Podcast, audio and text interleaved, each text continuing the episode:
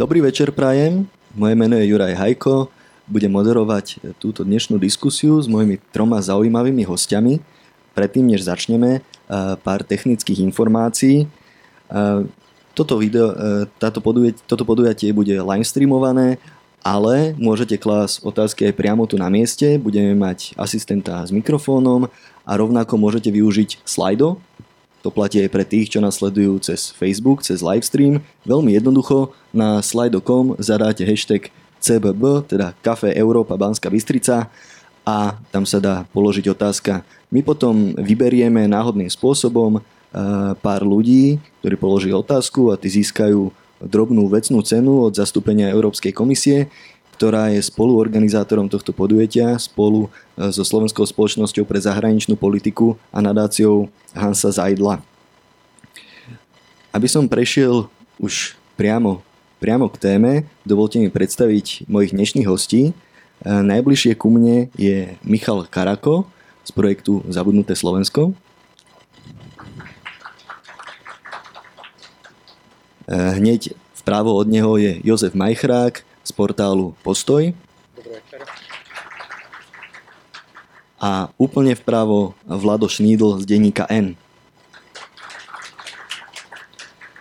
Ja som si dovolil na začiatok takú priamu otázku a žiadal by som aj priamu, priamu rýchlu odpoveď. Eh, v roku 2016 boli posledné parlamentné voľby a vtedajší prezident Andrej Kiska Eh, odmietol pozvať do prezidentského paláca eh, pána Mariana Kotlebu eh, ako jediného predsedu parlamentných strán, ktorého teda nepozval do paláca. Už o tri mesiace budú ďalšie parlamentné voľby. Myslíte si, že Zuzana Čaputová by mala pozvať Mariana Kotlebu ako predsedu strany, alebo nie? Pán Karako. Tak, ahojte ešte raz, dobrý večer všetkým Banskej Bystrici aj aj vám za, za live streamom. A ako za mňa e, ten postup Jana Kisku v roku 2016 myslím si, že bol úplne legitímny. Vzhľadom na to, aký mal e, Kotleba background, aký bola jeho história, nielen jeho osobne, ale vlastne aj jeho strany, Slovenská pospolitosť a tak ďalej. Čiže ten názor, ja by som mal asi taký istý ako pán Kiska, aby som ho asi do toho paláca nepozval. To, či ho má pozvať e, pani Čaputo alebo nie, tak Samozrejme, prešiel, prešiel nejaký čas, ale nemyslím si, že, že sa Kotleba alebo ktokoľvek iný z ich, z ich vrcholných predstaviteľov zmenili. Čiže samozrejme je to na rozhodnutie pani Čaputovej, ale asi by som sa priklonil k tomu, že by som ich zase nepozval, ale čo je dôležité povedať, že treba to, treba to dôkladne vysvetliť, že prečo ich e, nepozývať a čo je, čo ako keby za tým. Samozrejme, asi sa dostaneme k tomu, že E, počas tej debaty, že oni samozrejme zastupujú nejaké percento voličov, nemalé na Slovensku.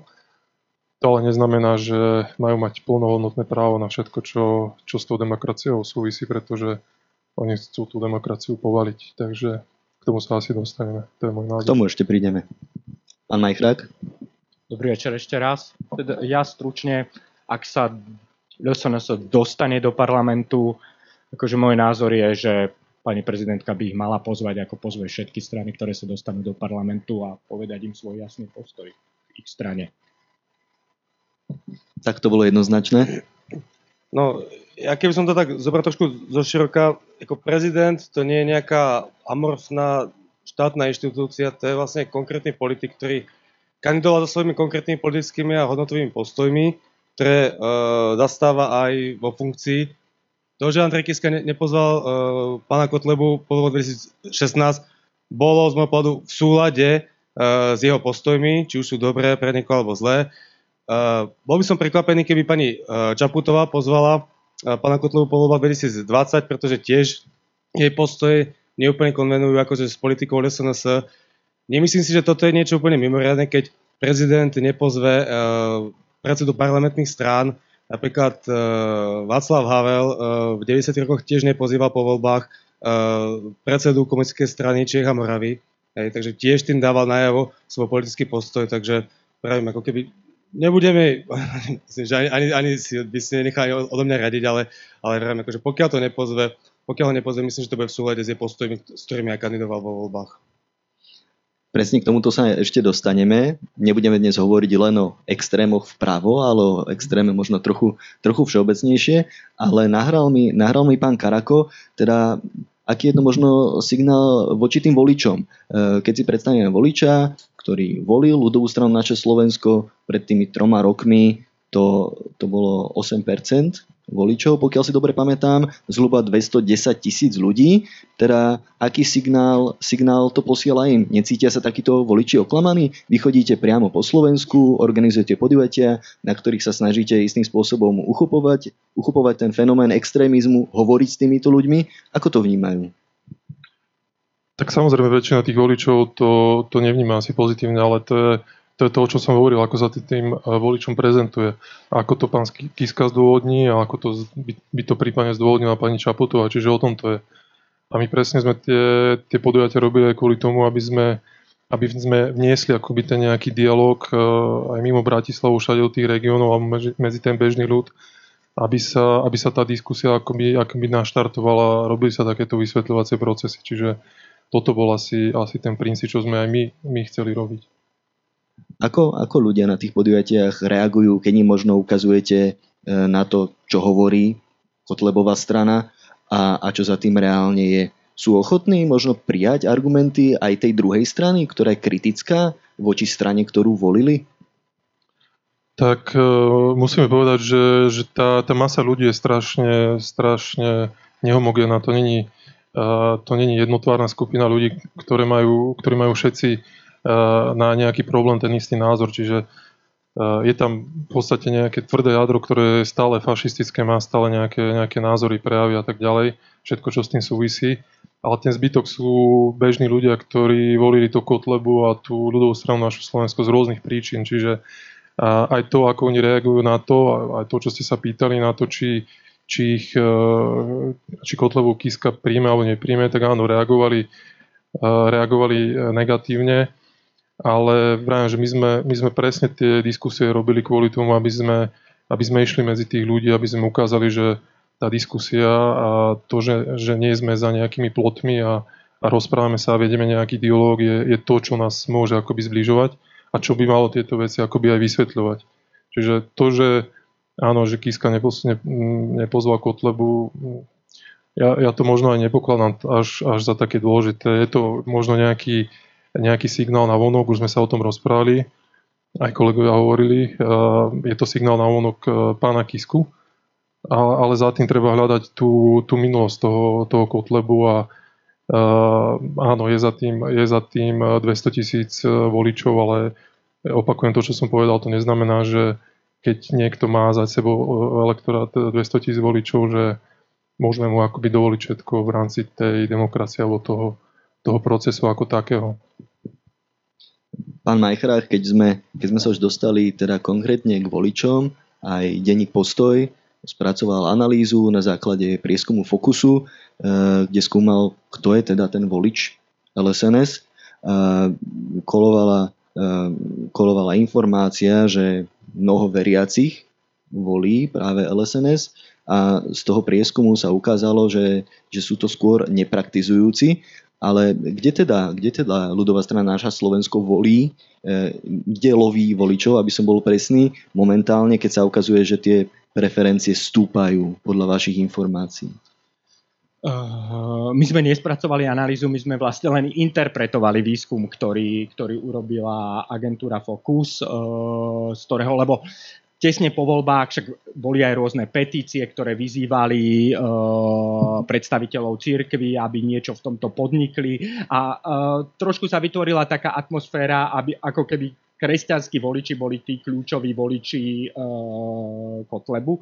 Nie, že by sa o to Kotleba nesnažil, on sa o to snaží a snaží sa o to čoraz viac a možno teraz bude úspešnejší, lenže v, e, lenže v tom roku 2016 bola realita taká, že ľudia, ktorí seba deklarujú sa, sami seba ako hlboko veriaci, ktorí pravidelne chodia e, na bohoslužby, tak volili Kotlebu veľmi málo. Len 2% z nich podporili, e, podporili vo voľbách podľa agentúry Focus, podľa ich prieskumov ľudovú stranu e, naše Slovensko a bolo to Vlastne tých veriacich voličov bolo medzi uh, Kotlebovými voličami najmenej zo všetkých politických strán. To z toho, uh, z toho výskumu vyplynulo. Uh, kto sú dnes uh, Kotleboví voliči, to je podľa mňa iná otázka, lebo však odtedy dochádza k nejakým procesom. Podľa môjho názoru sa, sa tá Kotlebová strana volicky snaží posunúť čoraz viac do mainstreamu. Uh, tí jeho voliči uh, proste už môžu byť iní ako v tom roku 2016.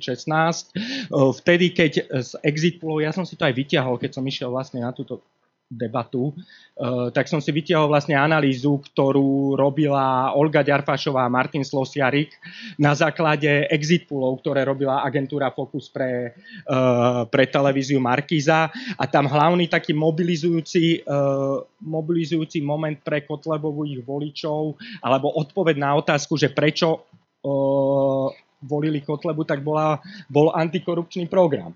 Akože to mnohí uvážali, že proste pre nich je to dôležitá téma a z tohto dôvodu, e, z tohto dôvodu volili, volili LSNS. Tie kultúrne veci alebo veci nejaké náboženské, kresťanské tam nezohrávali v tom ich rozhodovaní až takú veľkú úlohu v tom čase. Čiže my sme tým našim textom vtedy len reagovali na tú atmosféru, ktorá, ktorá sa snažila ktorá nesedela s faktami. Pán Šnindl, súhlasíte možno s týmto stanoviskom, že, e, že tí voliči Kotlebu nie sú, nie sú typickí veriaci? Ja som čítal text od vášho kolegu Mirakerna, e, ten doslova tvrdí, že typický Kotlebov volič je mladý robotník so stálym platom a nie chudobný Slovák týraný Rómami. Je to vystižné? Áno. O, o, o voličoch Mariana Kotlebu ide niekoľko mýtov. Jeden mýtus je, že to sú napríklad ľudia, ktorí majú zlé skúsenosti s Romami, hej, že to sú vlastne ľudia z e, obci alebo miest, kde sú, kde sú rómske osady, kde akože dennodenne prichádzajú, prichádzajú do styku vlastne uh, s ľuďmi z týchto osád. Ďalší mýtus, ktorý ešte donedávna koloval, bol, že to sú akože najchudobnejší, uh, najchudobnejší ľudia uh, v rámci tejto spoločnosti. Toto nepotvrdzujú ani tie čísla a ani napríklad my, keď sme si robili nejaké akože kvalitatívne preskumy, že sme pozvali napríklad vybraných uh, voličov Mariana Kotlebu na uh, vlastne ako keby takú takzvanú fokus grupu, tak uh, napríklad tie čísla v tom roku 2016 sa ukázalo, že napríklad Marian Kotleba mal uh, tú svoju podporu relatívne rovnomernú naprieč celým Slovenskom, bez na to, či proste v danej obci boli alebo neboli boli uh, napríklad rómske osady. Hej? Pretože uh, Marek Kotleba mal, myslím, že, jak dobre pamätám, aj v Trnave mal uh, 6 až, až 7 aj v Bratislave dokonca tiež mal, tiež mal myslím, uh, 4 a my keď sme si napríklad v roku 2017 pozvali Kotlebových voličov z Bratislavského kraja, tak uh, to boli vlastne, to bola skupina osmých Kotlebových voličov rôzneho veku, rôzne profesie tak e, to, čo ich spájalo, bolo, že áno, že, že, že keď sa povedali Rómovia, to naozaj, e, to naozaj ako keby e, ožili, hej, že to, vlastne, to mali k tomu veľmi vyhranený názor, ale keď dostali otázku, že či vy osobne máte zlé skúsenosti s Rómami, tak odpoveď bola negatívna. Hej? A odpoveď bola, že proste, ale my vieme, že oni niekde na východe alebo tam a tam uh, robia neplechu, ale my osobne s nimi ako keby zlé skúsenosti uh, nemáme. Hej? Že proste akože Marek Kotleba na jednu stranu vytvoril v u ich voličov dojem, že vlastne e, Rómovia to je vlastne tá jedna z tých najdôležitejších tém, ktorú treba riešiť a podľa ktorej sa treba orientovať vo voľbách. A zároveň e, v tých ďalších pokus grupách sa ukázalo, že naozaj tí, tí jeho voliči to nie sú, e, to nie sú naozaj tie, tie najnižšie príjmové skupiny, to sú napríklad presne ako keby robotníci alebo remeselníci, ktorí ale zarábajú proste priemerný plat, hej, že to nie sú ako keby ľudia, ľudia vždycky v hmotnej núdzi, ale zároveň sú to vlastne ľudia, ktorých akože trápia i tie vlastne sociálne problémy, hej, nedostupnosť bývania, samozrejme stav zdravotníctva, akože vo veľkom rezonoval. Hej. Takže je to skôr možno frustrácia ako nejaká názorová vyhranenosť?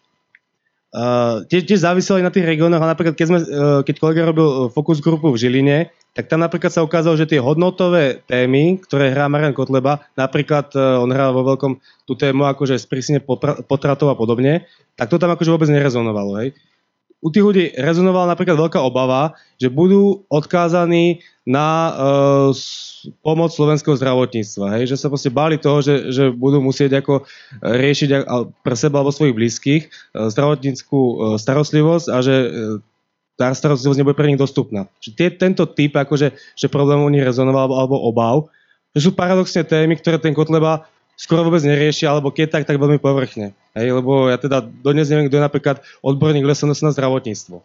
Hej. Ale, alebo keď som si pozeral ich zdravotnícky program, to je proste pár všeobecných, z môjho pohľadu, akože, pardon, blábolov, hej, o tom, že treba všetko zoštátniť a bude to, bude to akože že v pohode, hej, ale proste ako, on vôbec nerieši tie témy praktické, uh, ktoré uh, vlastne ako keby reflektovali ako tí, viacerí tí, tí ľudia, ktorí ho volili. Môžeme sa potom pozrieť podrobnejšie aj na program ale nedá mi sa nespýtať, e, keď teda podľa prieskumov e, Kotlebová strana mierí k väčšiemu úspechu ako v posledných voľbách, e, je na mieste vylúčovať ju z diskusí?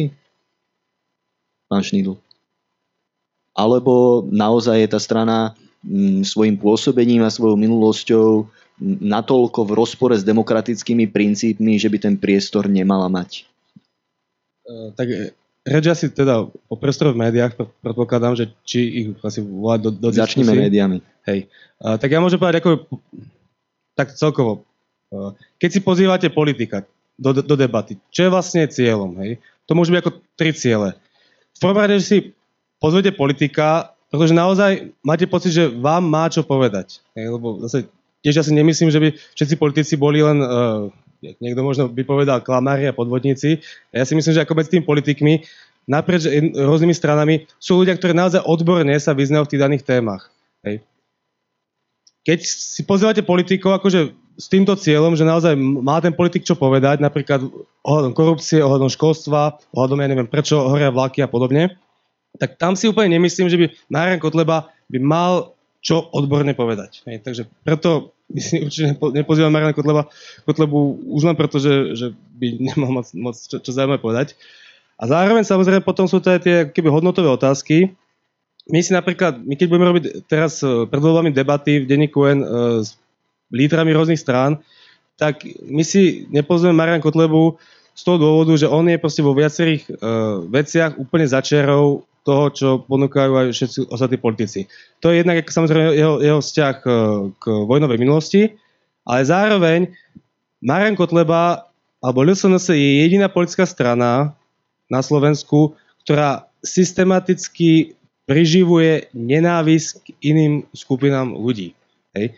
Tie ostatné strany, oni keď povedzme útočia na niekoho v odzokách, tak útočia na svojich politických oponentov. Hej. Ale keby nenájde inú stranu, ktorá by cieľene systematicky budol, prežívala nenávisť alebo huckala čas spoločnosti, vôzoka svojich bie, ako keby bielých Slovákov voči iným celým skupinám ako obyvateľov. Hej. A, takže Možno by sme našli pár príkladov v iných politických extrémoch, ale, ale, ale... Ja preto hovorím ako systematicky, lebo samozrejme aj Fico má vyjadrenia E, rôzneho typu, ale že by celú jeho politickú kariéru niekto budoval na šírení nenávisti alebo huckaní časti spoločnosti voči inej časti spoločnosti, to robí iba Marian Kotleba. Že z toho dôvodu my ho napríklad ano, pozývať nebudeme. Na druhej strane úplne chápem, že, si, že ho pozýva RTVS, úplne chápem, že ho pozýva uh, Markíza, u ktorých to jednak vyplýva aj zo zákona, a u RTV samozrejme z toho, že vlastne aj voliči Mariana Kotlebu platia koncesionárske poplatky, takže aj oni majú určite právo vidieť, vidieť ako Mariana Kotlebu v tej televízii. Pán Majchrák. Nie, ja som to povedal, že úplná mediálna izolácia strany, ktorá je legálna, je parlamentná, má poslancov v parlamente, e, proste nie je možná už len z toho, čo hovoril kolega, pretože Máme teraz volebnú kampaň, tie elektronické médiá, televízie zo zákona im musia dať rovnaký priestor, ako dávajú ostatným politickým stranám. Čiže akože už len z princípu volanie po takejto mediálnej izolácii je, e, izolácii je nemožné. A ostatné je už potom ja môžem povedať za postoj, my o LSNS píšeme, však neignorujeme ich kroky, ale tiež sme nikdy neurobili rozhovor s Marianom Kotlebom. Keď sme robili prezidentskú debatu pred prezidentskými voľbami, mali sme tam ako kandidáta Štefana Harabina, ale tiež sme sa rozhodli nepozvať Mariana Kotlebu, lebo sa nám to zdalo, že to je kontraproduktívne vzhľadom na to, ako tú debatu chceme stavať. Ale sme trošku v tom slobodnejšie, ako sú napríklad elektronické médiá. Ja si myslím, že ale akože pre mňa dôležitejšia ako nejaká mediálna izolácia, ktorá je podľa mňa nemožná, je politická izolácia LSNS politická izolácia v tom zmysle, že to bude strana, ktorá proste nebude vo vláde, že to bude strana, ktorá bude izolovaná v tom politickom spektre. Že to je, to je oveľa dôležitejšie, ako, ako sa snažiť ich mediálne izolovať, čo je nemožné. Hlavne aj vzhľadom na to, že dnes oni majú, je, existuje k dispozícii už toľko kanálov, že oni sa proste k tým voličom dostanú bez ohľadu, či médiá uh, budú brať Jasné. alebo nebudú brať. E, Pán Karako, počas e, vašich diskusí po Slovensku e, zameriavate sa len na potenciálnych voličov LSNS alebo voláte priamo napríklad aj predstaviteľov regionálnych, okresných z tejto strany. Komunikujete aj priamo s tými politikmi alebo iba s tými potenciálnymi voličmi? Nie, ja by som možno ešte, ešte vysvetlil, určite by som sa možno chcel vrátiť k tomu, čo hovorili kolegovia, ale my fungujeme na tom princípe, že máme, máme v priebehu jedného dňa, jedného dňa dve podujatia. Do obeda máme podujatie pre študentov, stredoškolákov alebo deviatakov základných škôl, kde a priori samozrejme politici nemôžu byť. A podvečerné podujatie, ktoré takto ako tu je v rôznych uh, takýchto, takýchto klubovniach alebo, alebo kultúrnych domoch a podobne, tak uh, tamto máme pre širokú verejnosť, ale tam takisto nepozývame politikov, čiže my a priori, vlastne medzi našimi hostiami nie sú, nie sú politici. Nevylúčujeme, aby v radoch divákov boli politici, samozrejme, ale naša, naša debata má prísne stanovené pravidlá, ktoré sú, ktoré sú také, aby debata nebola vulgárna. V princípe môže sa ktokoľvek zapojiť do tej, do tej diskusie, ale nesmie v nej potlačať ľudské práva a podobne a, a tá debata musí mať, musí mať nejaký jasný charakter a smer. Čiže my a priori nepozývame žiadnych politikov, nielen politikov, politikov Kotlebovcov, pretože taký, taký formát e, nerobíme. Možno je otázka, ale samozrejme, že e, či tá, či tá politika na školy patrí alebo nepatrí, lebo vieme, že niektorí politici na tie školy chodia, či už na stredné alebo vysoké školy. Takže ja si myslím, že takéto debaty s politikmi by, e, by mali byť aj na tých školách, aj stredných, aj vysokých, ale opäť mali by byť za prísne nejakých regulovaných pravidel a hlavne ten človek, ktorý tú debatu vedie a nie je to ten politik, by mal byť, e, by mal byť na to dokonale pripravený a mal by vedieť argumentovať všeobecne, či už voči, voči nejakým názorom a podobne. Čiže to sa týka vlastne aj tej, tej mediálnej sféry ako takej, čo hovorili kolegovia. Samozrejme, my máme zákony a tak ďalej, ktoré u nás platia.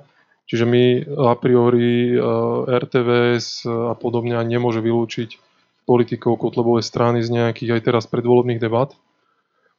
A samozrejme to, ale čo, čo RTVS alebo aj iné, iné televízie alebo médiá musia robiť, tak musia robiť to, že ten moderátor je pripravený na tú, na tú diskusiu, že vie oponovať, tak ako to bolo naposledy v, v dueli Sulík Kotleba. Teraz a vie ho, teraz nedelu a vie ho v podstate vyzliesť do naha a tam ukázať tú jeho, tú jeho pravú tvár. Čiže toto je asi, asi, asi tá cesta. Však vy sám asi máte skúsenosti s tou, s tou debatou, či pozývať alebo nepozývať fašistov do, do diskusie. Asi by ste o tom vedeli dlho rozprávať. Ale v princípe my máme ten, my máme ten postoj jasný. A keby, keby náhodou aj chcel sa nejaký takýto politik od Kutlebu zúčastniť tej diskusie, tak tá diskusia by u nás začala jednoznačne, že či sa zmenili tie ich názory na slovenský štát, e, všetky tie veci, ktoré hlásajú šíriace nenávisť, mizikové statúci, Mazurekové a tak ďalej, za ktoré nakoniec bol aj odsúdený za, tie, za tú diskusiu e, v jednom rádiu. A tam tá odpoveď by bola aj z ich strany jasná. Videli ste to aj v nedelu, že Kotleba v princípe na to ani nereagoval, pretože, pretože nechcel, lebo by prišiel asi o nejakých voličov. Tam je tá väčšiná otázka, či tá zmena, ktorú sledujeme, je opravdivá alebo, alebo iba na oko. Áno, tam je, tam je samozrejme, toto je otázka. Potom samozrejme otázka, že tej, tej legitimity, aby som sa musel, alebo rád sa k tomu vrátim, pretože áno, bohužiaľ ten najvyšší, najvyšší súd nezrušil tú kotlovú stranu. Môžeme sa o tom do nekonečna debatovať, že to tak je. A samozrejme musíme rešpektovať to rozhodnutie súdu. Nech si o tých súdoch alebo o tom, ako tí súdcovia rozhodujú, myslíme čokoľvek ale nemôžeme asi rešpektovať to, ako to prebiehalo, aká bola tá príprava generálneho prokurátora, čiže asi voči tomuto by sme sa mali vymedziť, pretože keby tá príprava a to podanie bolo na inej úrovni, tak možno sa teraz e, bavíme o tom, že, že to bola, strana bola zrušená, bolo to legitimné, to rozhodnutie legitimného súdu. A môžeme hmm. sa baviť o tom, že či získali tým pádom e, pozíciu nejakých martírov a väčší mediálny priestor a tak ďalej, ale to by bolo stále. To je v podstate aj teraz aj tá naša skúsenosť tých našich diskusí je, že keby to aj oni sedeli v tom hľadisku a debatujete to s nimi hodinu a pol, tak oni si aj tak zostrihajú z tej hodiny a pol tie 3 minúty, ktoré sú pre nich príťažlivé, dajú tam nejaký, nejaký zaujímavý popis k tomu a tým pádom zvalcujú celú tú možno aj zaujímavú diskusiu a získajú ten mediálny priestor tými svojimi, svojimi podivnými názormi. To riziko tam vždy je. Na druhej strane e, zostrihať si nejakú diskusiu, nerobia, nerobia to len Kotlebovci, ale mali sme tu úplne konkrétne veci, teda nedelňajšiu debatu, v ktorej bol e, Richard Sulík a Marian Kotleba, mali sme tu nedávne rozhodnutie súdu, ktorý túto stranu nezrušil, preto sa obraciam aj na publikum, e, je tu priestor kedykoľvek, ak máte chuť položiť otázku, nech sa páči, máme taký prenosný mikrofón, ktorý sa hádže, takže ak aj v tejto chvíli e, máte záujem nejakým spôsobom reagovať, nech sa páči, dávam priestor. Sľubujem, že to nie je posledná možnosť, takže ešte, ešte možnosť bude. A možno by, som sa, možno by som sa pozastavil presne pri tom rozhodnutí súdu, teda pán Majchrák, bolo, bolo to podanie generálnej prokuratúry natoľko natoľko nekvalitne pripravené, alebo naozaj by ste nehovorili v prípade LSNS o tom, že je to extremistická strana, ktorá je teda mimo zákona. Aký, aký je váš pohľad? že ja by som tu teraz nerad viedol akademicko-právnu debatu o tom rozsudku. Ten rozsudok je platný, z tohto pohľadu je to legálna, legálna politická strana. Ja si uvedomujem, že, že akože tí sudcovia sú citliví, lebo tam na seba naráža teda áno nejaký extrémizmus, niečo, ale aj nejaké citli, citlivá vec je aj právo na no, obmedzenie práva, obmedzenie práva na združovanie, že proste toto, toto musia brať, uh, musia brať tí uh, sudcovia uh, do úvahy.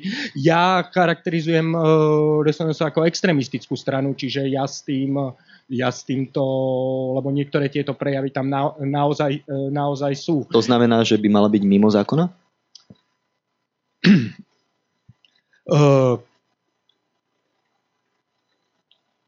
To z môjho, uh, to znamená, no sú tam niektoré extrémne, extrémne, prípa, extrémne prejavy v politike tej strany, ale či ju zakázať, to je otázka, ktorú v ja, neviem, ja to neviem v tejto chvíli právnicky rozhodnúť, ale hlavne ja si nemyslím, že to, čo reprezentuje, e, to, čo reprezentuje Kotleba v politike, sa dá poraziť na súdoch.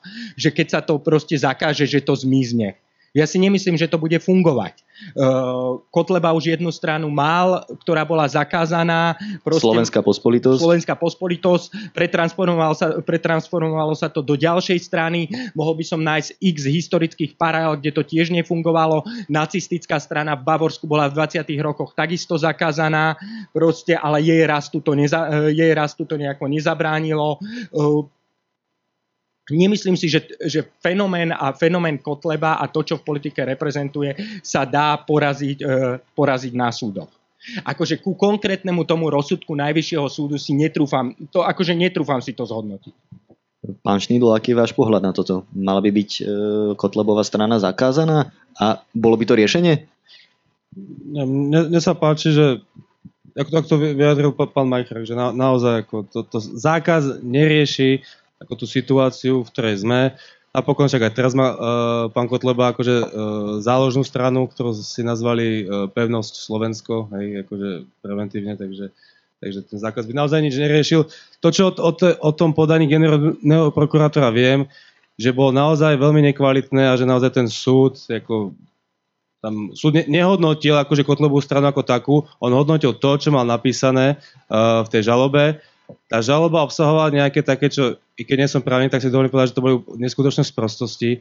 Uh, typu, že uh, ona má byť zrušená kvôli tomu napríklad, že zbiera podpisy za vystúpenia, teraz neviem, či tam bolo NATO alebo, alebo Európska únia, akože toto nie je ako keby vec, ako keby pre ktorú mala byť politická strana uh, zakázaná, hej, takže on sa opieral aj o tento typ ako fakt veľmi, veľmi zvláštnych argumentov, takže myslím, že mňa, alebo teda kolegov, čo sme to aj sledovali, neprekvapilo, že ten najvyšší súd ako zamietol tú žalobu. Keď sa ešte vrátim k tým preferenciám, eh, strana zakázaná nebola, Samozrejme, mm, LSNS z toho ťažila nejaké body, mohla povedať áno, eh, najvyššia súdna inštancia, eh, teda keď nemenujeme ústavný súd, povedala, že sme legálni ale stále sa o nich hovorilo tak aj v mnohých médiách, aj vo verejnom diskurze, no tak ale predsa sú to fašisti, dokonca Jakub Drábik, historik, povedal, že majú bližšie k nacizmu. To, že majú Kotlebovci teraz toľko percent, prispelo k tomu, že, že dostávajú túto nálepku fašistov? Zohralo to nejakú, nejakú rolu? Nie napokon tá nálepka fašistu sprofanovaná? Michal Havran ju udelil aj Richardovi Sulíkovi. Ja to vidím tak, že Marian Kotleba vďačí za svoju popularitu niekoľkým veciam, pričom ako tú pravdepodobne rozhodujúcu vidím uh, jednu americkú firmu s názvom Facebook. My síce nemáme úplne uh, dáta napríklad o tom, keď tu bola reč o tých poľských debatách, či vlastne ovplyvňuje voličov, keď Marian Kotleba je v debate alebo nie, nie je v debate, ale máme dáta napríklad o tom, Uh, z akých zdrojov si uh, voliči Mariana Kotlebu berú informácie o tom, čo sa deje na Slovensku a vo svete. Marian Kotleba má najvyššie percento voličov, ktorí ako primárny zdroj informácií majú sociálne siete. Hej. Nie je náhoda, že, že práve LSNS je dlhodobo a hlavne pred voľbami 2016 bola najsilnejšia zo všetkých strán na, na Facebooku. Hej, mali proste 140 uh, e, rôznych profilov. Hej, to nemala žiadna, žiadna jedna politická strana. A Dneska je proste Facebook, uh, dneska napríklad, keď, keď to porovnám bez televíziami, televíziu Markíza, alebo televízne noviny na Markíze si uh, každý večer pustí 550 až 600 tisíc Slovákov. Hej. Na Facebooku je každý deň 2 milióny Slovákov. A Marian Kotleba do značnej miery frčí na témach, ktoré fungujú na sociálnych sieťach. Hej. Migranti, zlí, liber, zlí liberáli, hej, dlhé pochody a podobne. To nie sú témy, ktoré by sa riešili akože v, tra- v tradičných médiách. Hej, tradičné médiá, hlavne tie seriózne, riešia korupciu, riešia prečenie diálnica do Košíc, riešia stav zdravotníctva, riešia vlastne stav školstva, zlievajúci štát v justícii a v ďalších veciach. Ľudia na Facebooku riešia, alebo, alebo teda významné percento ľudí na Facebooku riešia hlavne migrantov a homosexuálov a Rómov. Hej. A to viem ako človek, ktorý sa po 2016 nechal pridať do rôznych kotlebovských skupín, hej, že vlastne ja ako keby po svojom menom som členom rôznych tých kotlebovských skupín, niektoré už boli zakázané alebo zrušené, niektoré na to Facebooku stále sú. Takže ja na svojom newsfeede, keď sa ja pracujem na Facebook, tak ja tam vidím do značnej miery to, čo tam vidí volič na Kotlebu. Hej. Keď sa teraz túto prihlásil na Facebook, tak minimálne nejaká tretia, štvrtá správa bude nejaký migrant. Hej, alebo homosexuál. Hej. Akože toto sú témy, ktoré vlastne uh, vyhovujú Marianovi Kotlovi, preto ich on aj ťaží. Napriek tomu, že v tých fokus grupách, keby tí, tí ľudia potom spomínali aj úplne iné témy, než teda, než teda ten Kotleba rieši, ako, ako to zdravotníctvo. Ale ako ja tú, tú, ten fenomén Kotleba, alebo, alebo to, prečo mu rastie tá popularita, to začne to, že ľudia sa rozdopola informácií, ktoré vidia na sociálnych sieťach, alebo, alebo významná časť ľudí sa rozdopola toho, to, čo vidia na sociálnych sieťach. A preto by som sa práve teraz rád spýtal pána Karaka. Uh, možno ako reagujú ľudia, ktorým pustíte dokument, špeciálne o extrémizme a holokauste, keď vychádzajú z takéhoto uzavretého prostredia. Ako bývalý novinár tiež e, veľa týchto skupín sledujem a ozaj funguje niečo, v psychológii sa to volá groupthink, že keď veľa ľudí hovorí podobnú vec, tak nadobudnú dojem, že je to pravda, hoci to tak nemusí byť. Ako teda reagujú, keď sú konfrontovaní s priamými historickými faktmi alebo s nejakými násilnosťami? Ja by som na začiatok ešte vysvetlil, že keď ste hovorili o tom, o tom aký dokument púšťame, tak e, my sme mali dva dokumenty a tie púšťame na podujatí pre stredoškolákov a pri tých 9 základných škôl na tom, na tom doobedňajšom formáte.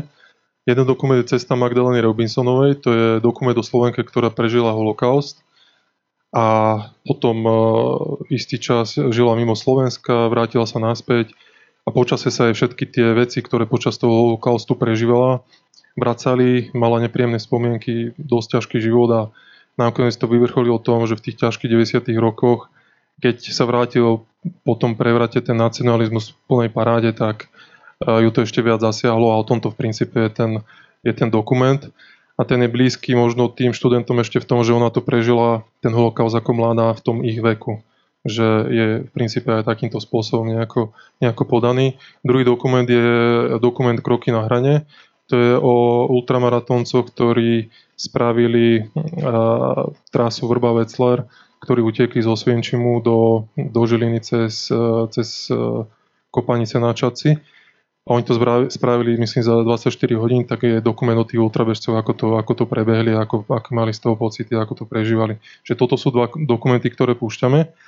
A ešte na začiatok určite by som povedal, že ja úplne súhlasím s tým, čo povedal pán Šnidl, lebo to sú, to sú aj moje skúsenosti, že tí študenti, ktorí sú na tých doobednejších podujatiach, tak presne ten najčí zdroj tých informácií, ktoré čerpajú, sú tie, sú tie sociálne siete, Facebook a podobne.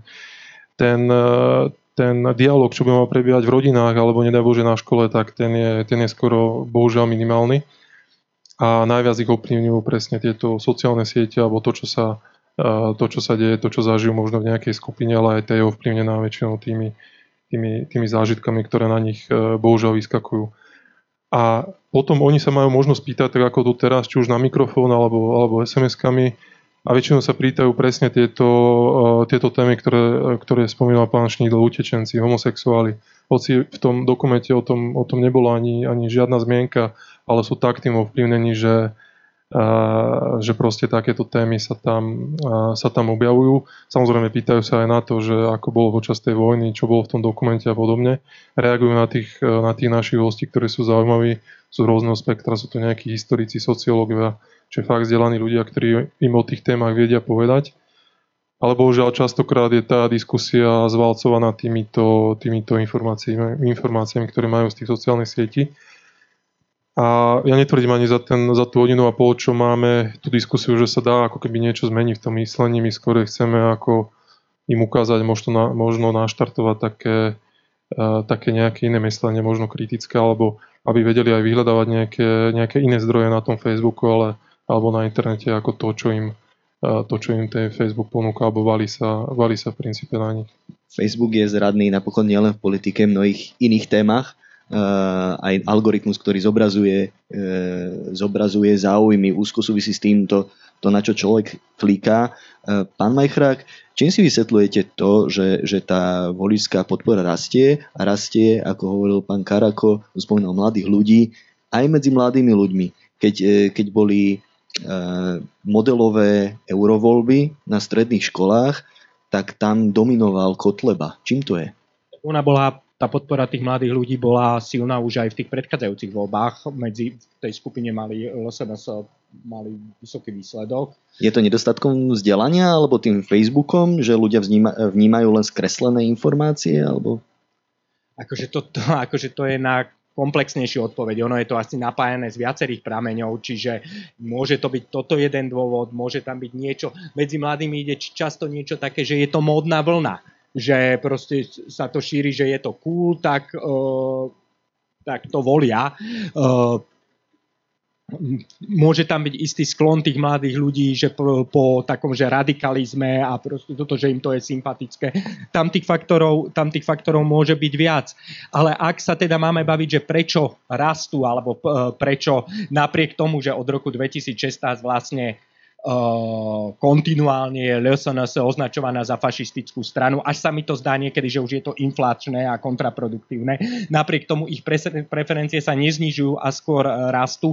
Mne sa zdá, že ten dôvod je to, že im sa, im sa, im sa darí prenikať do mainstreamu. Však to hovoria vlastne aj tie, aj tie dáta, že oveľa silnejší už začínajú byť teraz napríklad v skupine vysokoškolských vzdelaných ľudí, ako boli kedysi. Uh, oveľa viac, oni napríklad ešte predchádzajúci obách len veľmi obmedzene oslovovali dôchodcov a starších ľudí. Teraz podľa tých posledných čísel, ktoré som videl, ich už oslovujú oveľa, oveľa viac. Čiže akože darí sa im prenikať do mesa, však to nakoniec na to netreba niekedy ani dáta, ale aj také epizodické skúsenosti. Ja som cez leto cestoval veľa po Slovensku a však to je najviditeľnejšia politická strana v teréne. Proste samolepky na autách, trička. Chodí aj medzi ľudí. Zástavy, však ja, ne, ja som nikoho nevidel so značkou SAS alebo Olano chodiť, ale, ale sú zo, z, v tričkách a s nálepkami LSNS, tí ľudia sa vôbec na to nehambia napriek tomu, že sa tu hovorí, že sú to fašisti. Proste im sa darí prenikať do mainstreamu volicky. Otázka je potom pod pre mňa, možno dlhodobejšia, že ako to ovplyvní tú stranu samotnú. Či aj tá jej ideológia, e, to, čo hovoria v politike, že sa bude stávať postupne mainstreamovejšou, lebo ani to nie je vylúčené, však si spomeňme na Jobbik v Maďarsku. To je strana, od ktorej sa podľa mňa LSNS veľa inšpirovalo. Jobbik to boli na začiatku takisto maďarská garda, antisemitizmus, zhromaždenia na miestach, kde dochádzalo k rómskej kriminalite.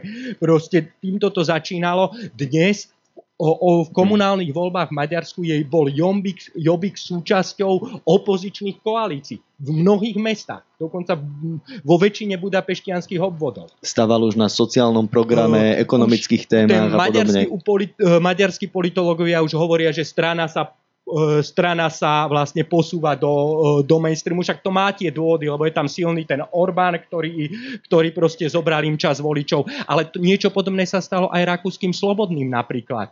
Však to bola strana, ktorá tiež bola v dlhodobej izolácii, kým ju Wolfgang Schissel nezobral do vlády a tá strana dnes v zásade je Nikto sa nediví, keď, keď je v koaličných vládach Rakúsku. Už je štandardnejšou Už, stranou. Čiže možno Áno. nejaký takýto scenár ja neviem úplne vylúčiť ani v prípade, ani v prípade LSNS. Neviem. Len to nedokážem vylúčiť. Ale teda myslím si, že ak dochádza k nejakému rastu, lebo tie preferencie, ja, ja som tam opatrný, lebo ten náraz je stále plus minus na úrovni štatistickej chyby, keď môj súkromný odhad je, že ten volebný výsledok bude lepší, ako sú tie preferenčné odhady. Ale vidím tam, že sa im darí proste oslovať voličské skupiny, ktoré sa im, ktorých tých 16, v tom roku 2016 ešte, ešte osloviť nedokázali. Možno, možno sa obraťme na voličskú skupinu, ktorá sedí priamo pred nami. Uh, opäť dávam priestor sme napokon v Banskej Bystrici, kde, kde bol pán Kotleba županom, takže verím, že, e, že možno nejaký divák, poslucháč sa osmelí. A ak nie, tak pán Karakovi ste chceli ja, reagovať? Ja som sa reagoval, že áno, áno, je tam e, nejaký prenik do, do toho mainstreamu. Treba si povedať, ale že prečo tam, tam chce prenikať do toho mainstreamu. A dôležité je povedať to, že či sa, či sa aj tí vrcholní predstaviteľia tej Kotlebovej strany menia, či menia tie svoje názory, pretože ja si myslím, že tie názory, názory bohužiaľ nemenia. A o tom svedčia aj tie odsudenia toho Mazureka, neodsudenia Mizika a podobne. Stále majú tých okresných predsedov s hákovými krížmi a podobne, čiže uh, nemyslím si, že, uh, že by ich ideológia, ich najvyšších predstaviteľov uh, bola nejaká zmenená, alebo že by si vstúpili do svedomia a podobne. Však o tom svedčila aj tá, aj tá debata v nedelu so Sulíkom, keď nevedel ani Kotleba jednoznačne odpovedať, či sa na to bol alebo nebol bolševický puč. Čiže áno, môžeme debatovať o tom, že prečo prenikajú do toho mainstreamu, mainstreamu a prečo chcú a či chcú viac peniazy a tak ďalej, to je tiež na, na nejakú širšiu debatu, ale za mňa tie, tie názory tých vrcholných predstaviteľov sa, sa nemenia. Skôr či neskôr by sa, by sa tak či tak uh, prejavili. A určite treba povedať, súhlasím toto aj s pánom Šnídlom, však sme sa o tom aj bavili, že v princípe oni nemajú ani, ani nejaké, nejaké riešenia na všetky tie, tie problémy, vlastne, ktoré nás tu asi všetkých trápia od zdravotníctva cez školstvo a všetky tie ostatné veci. Majú niektoré témy, ktoré áno, sú aj, aj, sú aj akoby dôležité, ale tými, tými negatívnymi postami prehlušia všetko ostatné a keby boli tí pripravení moderátori, tak ako pán Kovačič a možno ich na tej každej diskusii vyzlieky do náha, tak možno to by bolo, to by bolo trošku iné potom. S tým Isko súvisí otázka, ktorú máme na slajde. Možno, možno pán Šnídl, vy sa venujete asi najviac e, z našich troch hostí falošným správam, fake news, takže je možné rešpektovať vyjadrenia, ktoré sú preukázateľne nepravdivé a používajú ako legitimné fakty? Je je možné osloviť napríklad voličov LSNS, keď mm, sú relatívne koncentrovaní v skupinách na Facebooku, kto vie, či sledujú takú debatu, ako bola na Markíze v nedelu? Tak ja môžem povedať, mám skúsenosti s desiatkami debát, hlavne uh, Facebookov, s Facebookovým typom uh, voliča LSNS a dovolím si povedať, že tam, uh, tam ako je tá šanca veľmi malá uh, nejakým spôsobom, aby oni uznali nejaké základné argumenty. Jednoducho to, čo som si všimol, pre Facebookové voliče LSNS, to LSNS to nie je voľba politické strany, to je už niečo na spôsob, skoro poviem, náboženstva. Hej. Oni, akýkoľvek fakt, a to je fakt preukázať, môže to byť akýkoľvek preukázateľný fakt, ktorý napíšete o Marinovi Kotlebovi, napríklad ja len, len to, že, že, že uh, ja neviem, že Marian Kotleba sa rozvádza, hej, tak toto oni interpretujú, že toto je zase ďalší nechutný útok na Mariana Kotlebu. Hej. A vlastne čokoľvek, čo vy dáte, akože akokoľvek fakt o Marianovi Kotlebovi, ktorý im sa nehodí, oni to berú, že to proste vy útočíte na ich skoro božstvo A tam ako keby tá debata nie je vôbec o nejakých faktoch a, a, a o, o nejakom ráciu, pretože to je skôr debata o emóciách. Hej. Nehovoriac o tom, že uh, keď aspoň skúsenosti moje sú také, že, že volič Mariana Kotlebu je teda veľmi obratný po slovensky sa to volá ačohentista, hej, alebo vodebautista, hej, že vy iba napíšete, že ja neviem, Marian Kotleba nemá zdravotnícky program a, a tí jeho zastancovia vyštartujú, že no a čo tam tí, uh, čo tí liberáli, čo to chce migrantov a Prejde na inú tému.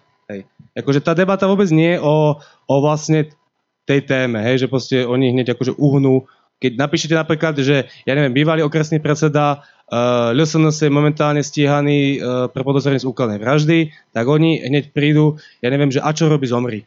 Hej? A, a, a, podobne. Takže, takže tam, jednoducho, to je pre nich nekritizovateľný uh, pán Kotleba. Ale hovorím o špecifickom type Facebookového voliča. Volič, ktorý na tom Facebooku nie je, tak verí tomu, že možno že s ním by tá debata vyzerala inak. Pán Karako, vy ste chceli reagovať? No, ja som sa ja potvrdzujem slova pána Šnidla, my takisto ja spravím tú, tú našu stránku ešte jednu a máme aj YouTube kanál, kde zverejňujeme tie naše diskusie. A dosť často tá diskusia musela byť uh, pod tými našimi príspevkami zrušená. Hej, či už to boli nejaké tie naše videá, alebo, alebo ľubovoľné blogy, alebo, alebo niečo podobné. Presne kvôli tomu, čo hovoril pán Šnidl, že tá, bohužiaľ na tých, ale to je možno aj fenomén tých sociálnych sietí, že tam tá debata a presvedčanie je, je prakticky nemožné. Tam hneď sa presne objaví nejaký a čo hen ten názor a podobne, že tam tá debata asi, asi nemá až, až taký zmysel. A my keď sme robili tie naše diskusie v tých, v tých 20 mestách, tak a tam to už bolo iné, pretože tak ako, ako je tu vlastne teraz, tak ten človek tiež, keď sme to nahrávali, a mal sa, mal sa prihlásiť do tej diskusie a, a sformulovať nejaký, nejaký jasný názor slušnou formou, tak e, tam to už e, takisto bol, bol veľký problém. Ale tá diskusia bolo, bola o to možno slušnejšia, otvorenejšia, že tí ľudia tam boli takto ako tu otvorene za seba a, a museli, museli vyjadriť svoj názor a museli diskutovať nejako slušnou formou a, a argumentovať. Takže tam to, bolo, tam to bolo už o niečom inom. A tam sa nám potvrdilo, že pri niektorých tých, eh, tých eh, ľuďoch tá diskusia akoby má zmysel, pretože, pretože sme možno, možno niečo naštartovali a podobne. Čiže, a naživo je to asi iné. A naživo je to asi iné, ako, ako diskutovať na tých, eh, na tých sociálnych sieťach. Tam bohužiaľ tiež sa prikláňam k tomu, že ten Facebook alebo iné sociálne siete by mali ten typ e, diskusie alebo vôbec tie príspevky alebo stránky nejakým spôsobom regulovať, pretože, e, pretože je nebezpečné to, to, čo sa deje, akým spôsobom to, to atakuje tých ľudí a z, našich, z mojej skúsenosti hlavne tých, tých mladých ľudí a v tomto to je, v tomto to je nebezpečné. Možno toto je taká veľká téma, ktorou sa treba asi ešte, ešte zaoberať. Máme chrak? Ja som chcel len dve poznámky, že mňa akože ani neprekvapuje, že napríklad, že migrácia je pre týchto, pre týchto ľudí taká silná téma, alebo celkovo, že to je silná téma, lebo však to je akože globálny fenomén. E, politolog Ivan Krastev hovorí, že jeden z hlavných dôvodov vlastne toho nárastu populizmu, ktorý môžeme sledovať, bola proste migračná kríza a spôsob, ako sa k nej postavili politici a celá tá debata. On to dokonca hovorí tak, že ako keby ten dnes hlavný politický konflikt je medzi ľuďmi, ktorí ho nazve, že ľuďmi odtiaľto a ľuďmi odvšadial. Obrazne povedané medzi farmárom, ktorý ktorý žije tu a nikam nechce odísť a medzi niekým typu nejakého bankára, ktorý dnes môže byť tu, zajtra v Londýne, v Bruseli. Proste tento konflikt, tento nástup týchto identitárnych tém, to je, to, to je proste globálny fenomén, ktorý, ktorý zohráva veľkú, veľkú úlohu a dnes, dnes, to, dnes to proste hrá v tej politickej debate možno oveľa väčšiu úlohu ako témy, ako sú dane, zdravotníctvo a podobné. Akože to problematické na tom je to, že v týchto témach sa ťažko hľadajú kompromisy. Témach daní v témach ekonomických, neviem, akých školskej reformy, zdravotníckej reformy uh, sa dajú nájsť kompromisy. V identitárnych témach sa kompromisy hľadajú ťažko.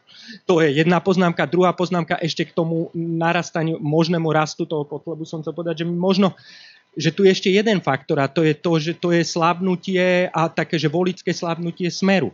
Smer bola strana, ktorá viazala na seba kedysi okolo 40% voličov a dokázala na seba zavia- uviazať aj tých radikálnejších voličov, ktorí preferovali nejaké radikálnejšie, radikálnejšie riešenia dnes e, veľká časť voličov Smeru odchádza a to nie sú voliči, ktorí budú voliť progresívne Slovensko alebo za ľudí alebo, alebo Olano. To budú, to budú voliči, ktorí ak pôjdu voliť, tak budú hľadať úplne iné alternatívy voči Smeru typu Harabin Kotleba. Na druhej strane musím aj ja zareagovať. E, podľa prieskumov najviac voličov by má LSNS zrejme ťažiť z nevoličov, teda prečo to tak je, je to možno spôsobené všetkými tými škandálmi, ktoré sa posledný rok veľmi intenzívne odkrývajú v oblasti justície, v oblasti vládnej politiky. Možno pán Šnýdl? Ja, ja teda budem politik, teraz takže neodpoviem na otázku, vrátim sa k tomu, čo hovoril pán Majchrák, a, pretože zase, aby sme tu tiež neboli ako vajce vedľa vaj, vajca, hej, tak teraz nebudem súhlasiť s tým, čo si povedal. Uh, o, o tej migrácii, hej akože, že keď to dávaš do spojitosti s tým, že vlastne to je ako keby globálny fenomén, akože e, náraz možno preferencií pre tento typ strany. Áno, ale v krajinách, ktoré majú reál, reálne skúsenosti s, tým, s, ako, s, s tou hlavne nekontrolovanou migráciou. Vôbec sa nedivím nárastu preferencií pre uh, Matea Salviniho v Taliansku. Ale migranti pre Slovensko, tí moslimskí a, a z Afriky, uh, sú pre Slovensko problém číslo 150. Hej. Akože pre Slovensko ja vôbec nespochybňujem, že migrácia je problém pre Európu, hlavne nekontrolovaná. Nijak nespochybňujem ani uh, vlastne výskyt no-go zone a to, že posiel, uh, v niektorých uh, krajinách to naozaj migrácia zvyšuje kriminalitu, to nijak nespochybňujem. Hej. Ale pre Slovensko, túto Slovensko, alebo Slovensko už v Facebooku, migrátov rieši už 4 roky. Hej. Za tú dobu sme tu nepostavili pomaly ani jeden kilometr diálnic, hej, zhorelo nám niekoľko vlakov, vytunelovali sme tu eurofondy na vedu, Hej? Nikdy sa ne, približila sa ekonomická kríza a časť tejto spoločnosti rieši migrantov. Hej? Udelili sme 4 azyly ročne, myslím. 4 až 7 býva taký náš priemer. Áno. Áno, no, tak minulý myslím, že to bol, sme udelili najmenší počet azylov, azylov v roku 93. Takže ja pardon, trvám na tom, že, že migranti sú pre Slovensku problém číslo 150. Hej, a, takže ten... To, že reálne sú problém číslo 150, to, to ja nespochybňujem, ale to zároveň neznamená, že vo vnímaní tých ľudí, to, že, že tí ľudia to nevnímajú ako problém, ako ohrozenie. Oni to môžu vnímať ako ohrozenie aj napriek tomu, že sa ich to bezprostredne nedotýka. A vďaka čomu? Lebo ich vidia na Facebooku. Hej. Keby ne, ľudia, človek, ktorý na Facebooku nie je, si dovolím povedať, toho až tak netrápi migrant, než, než možno ten, ten, ktorý tam vidí každý deň. Takže preto ako keby hovorím, ja nemám úplne pochopenie, mám pochopenie, prečo uh, tí ľudia tých migrantov rie, riešia, ale nevidím ten akože tú paralelu napríklad s tým Nemeckom alebo s tým Talianskom, hej? pretože ako keby u nás je to umelo prežívaná téma na rozdiel od týchto, týchto akože niektorých západorovských krajín. O, trošku, to súhlasím, ale akože nepomohlo trochu tomu ani to, ten tlak na to povinné prerozdeľovanie tých kvót, lebo to už tí ľudia vnímali ako bezprostredné. Celá tá debata, ktorá okolo tohoto bola, ako to už bola pre nich, to už bola pre nich reálna Áno. obava. Proste to... Videli, videli možno aj, čo sa deje v iných štátoch a, a báli sa Báli sa, že niečo podobné ich môže postretnúť tiež, čo je zase do istej miery opodstatnené, hoci tá téma áno, oproti tomu, aké my máme migračné štatistiky, je asi neporovnateľne nafúknutá. Opäť dávam priestor našim divákom, lebo nechcem hovoriť iba ja a naši hostia. Tamto vidím ruku, nech sa páči. Povedzte prosím svoje meno a, a otázku.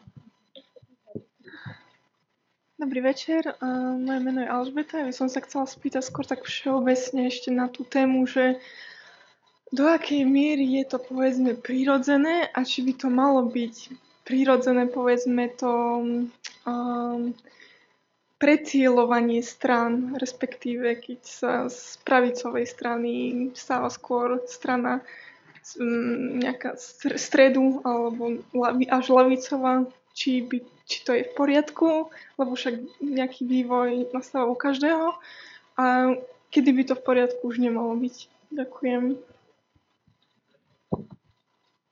Možno k tej transformácii Kotlebovej strany, ak som to správne pochopil?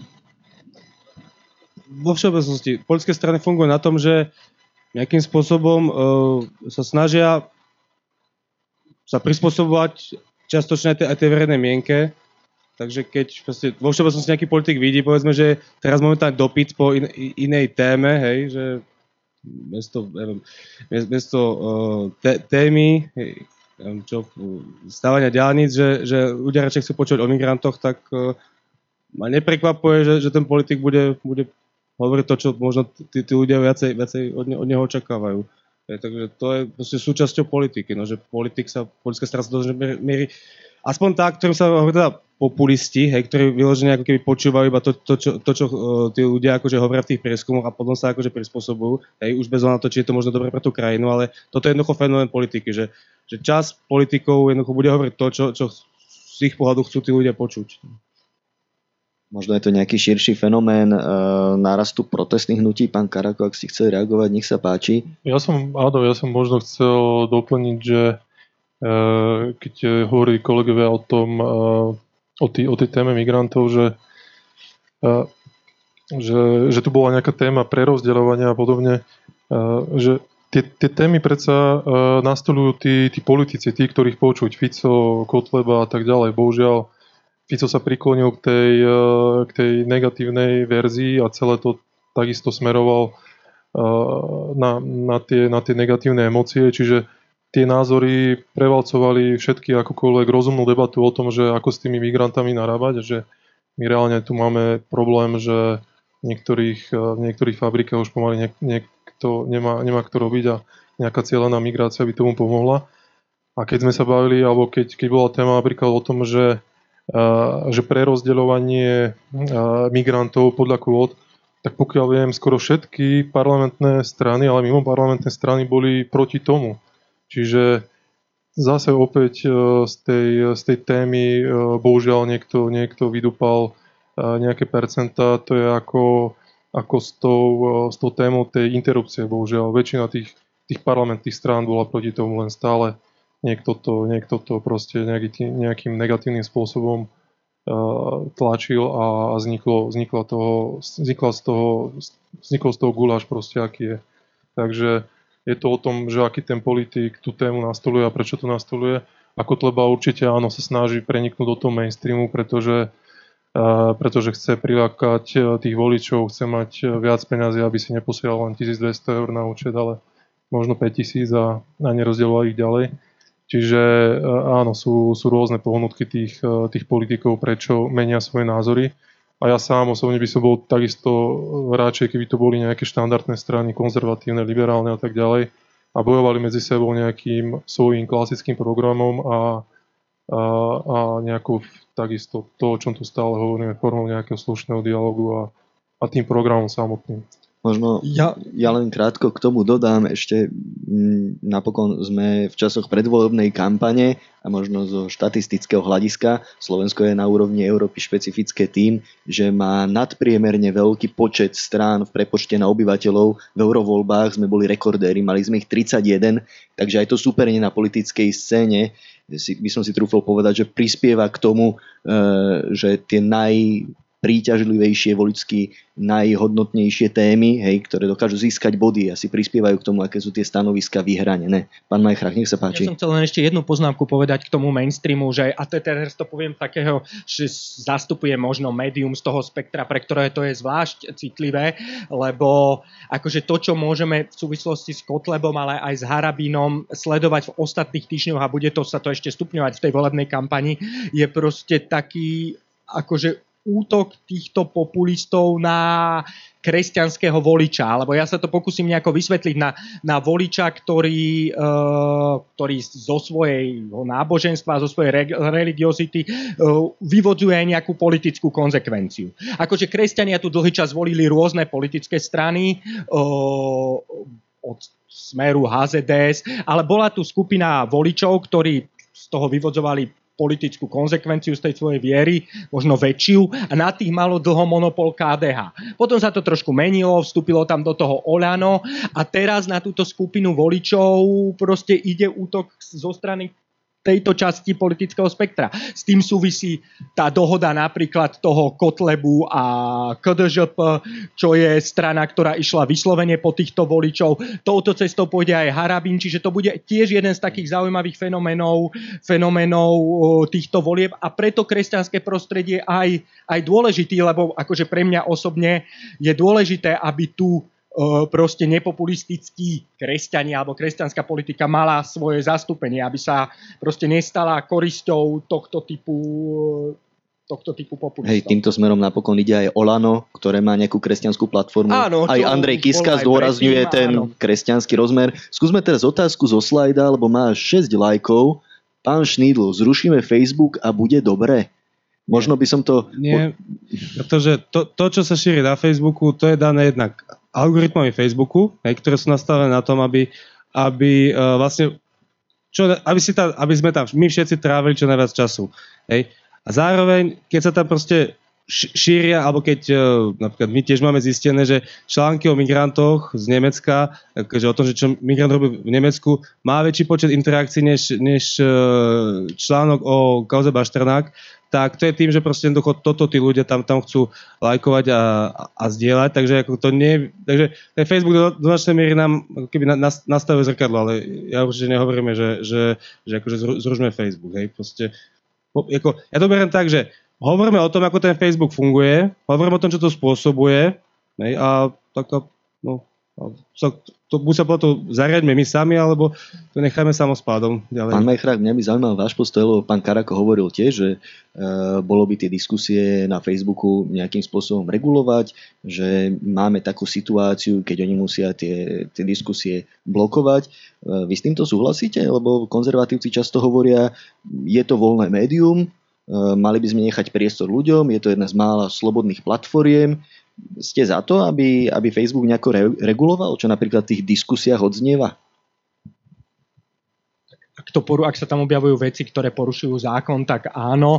Len ja sa opäť, ja nie som odborník na tieto sociálne médiá, len pýtam sa, keď začne Facebook, uh, keď tam dojde k nejakému reguláciu alebo zmenšeniu toho, toho priestoru pre, pre písanie tých názorov, nepresunú sa tí ľudia inde, kde, niekde, kde to bude väčší problém regulovať. Nie je už dnes Facebook vlastne vec našej generácie, nie sú už tí mladí úplne na iných sociálnych médiách, na nejakých Whatsappov alebo neviem čo, kde sa to proste reguluje oveľa ťažšie, lebo sú to uzavreté skupiny, oveľ, vlastne nedá sa to ani, ani tak kontrolovať, neviem.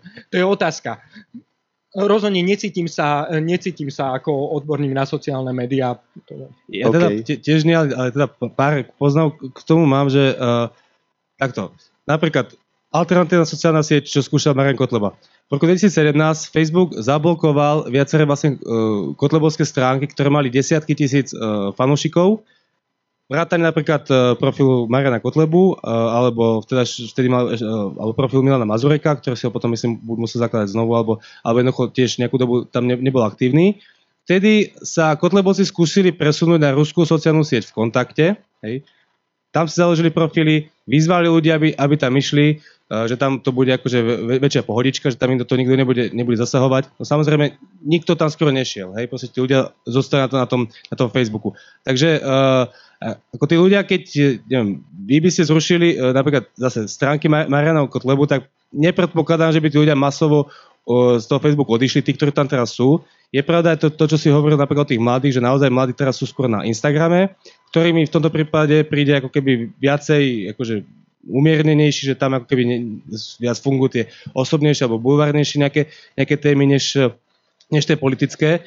Ale akože to, čo tu napríklad je na debatu, si napríklad predstavte, že to nie je uh, ako hoaxy, iba ako politické. A si predstavte, že veľkou témou uh, Facebooku sú vlastne zdravotnícke hoaxy.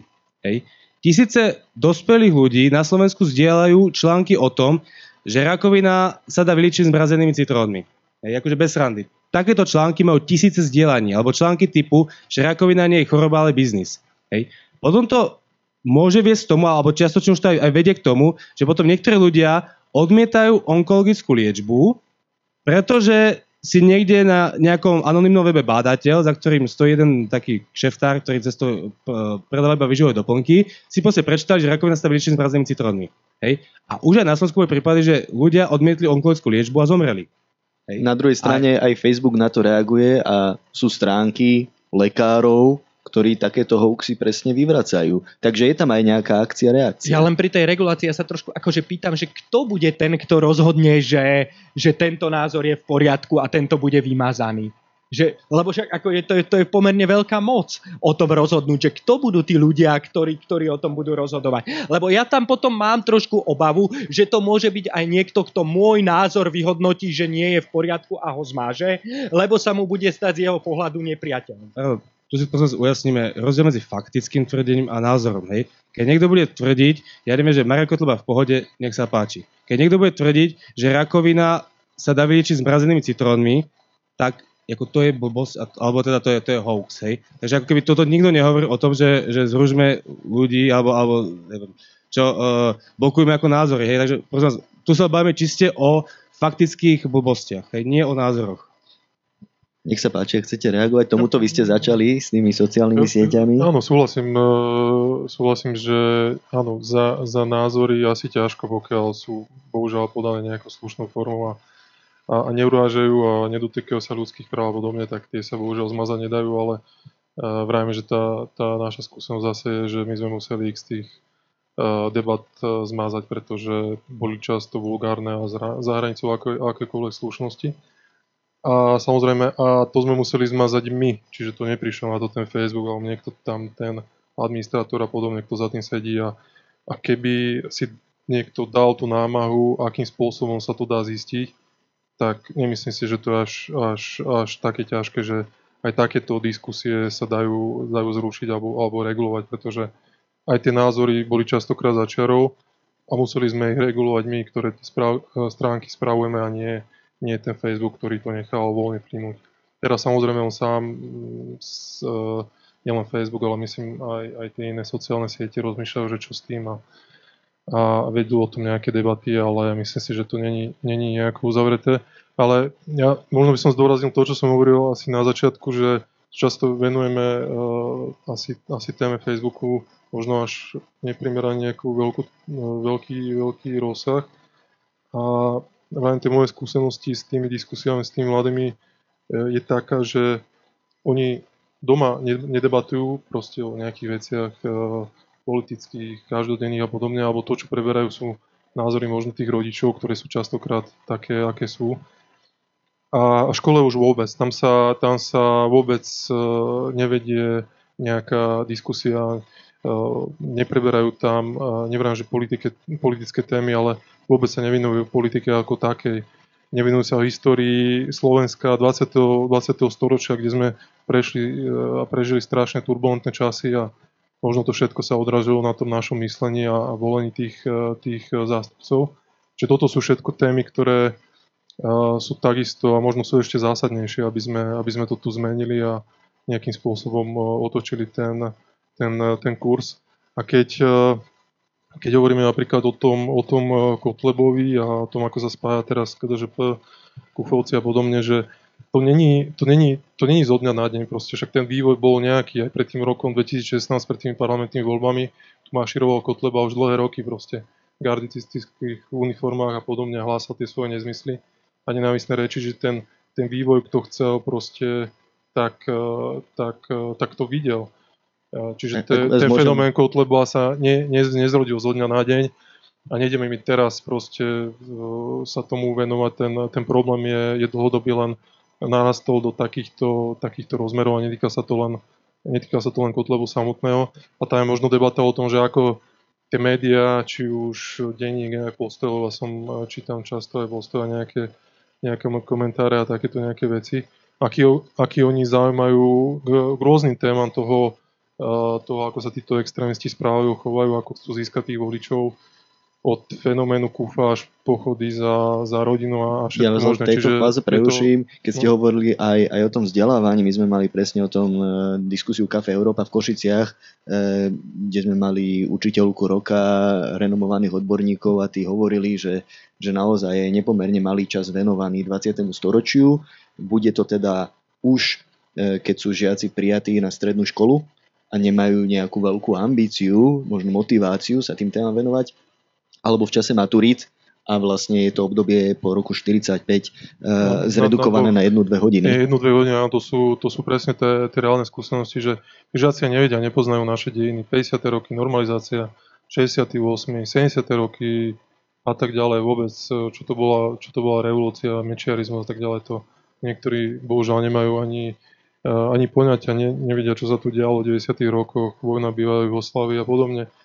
Chodia tam na dovolenky a uh, ani nemajú, nemajú tušenie, že čo sa tam dialo pred 20 rokmi. Čiže toto sú všetky tie témy, ktoré v našom školstve proste neprebiehajú, nikto to uh, nevie poriadne uchopiť, nikto sa to nevenuje, asi im to je jedno a tak ďalej. A, a preto vznikajú aj takéto názory, nielen pre tie sociálne siete, ale preto aj tí mladí proste uh, nevedia, vy sám ste, ste vtedy hovorili, že áno, že máte tie diskusie aj s mladými, ale tých mladí ani na tej strednej škole alebo vysokej škole nevedia k nejakému dialogu alebo a, akoby vlastnému vyjadreniu nejakého názoru a, a to, je, to, je ten, to je to všetko nezdravé. Že...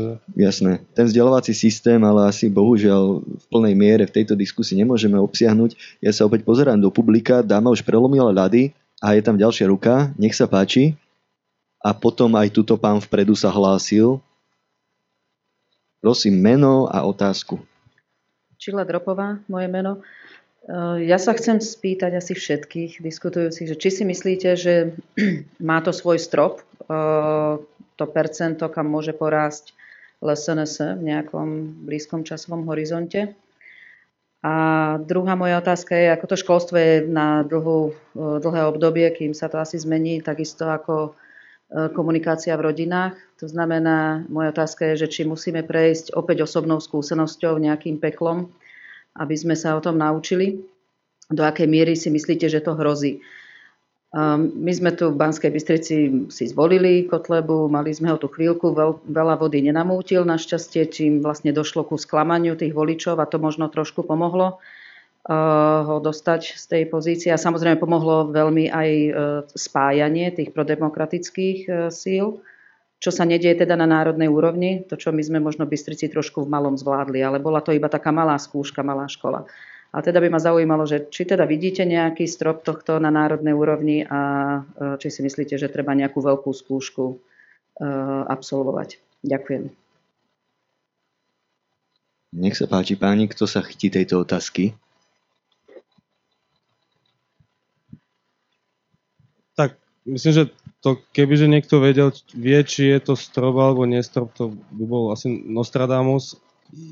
Ja tiež, tiež neviem, napríklad tie prezidentské voľby, uh, tam tiež sa to dá interpretovať ako všeliak, že tu vlastne na jednu stranu bolo uh, vlastne koľko myslím, 400 tisíc voličov, ktorí vlastne volili antisystém, možno, alebo, alebo možno 500 tisíc, ak teraz dobre počítam.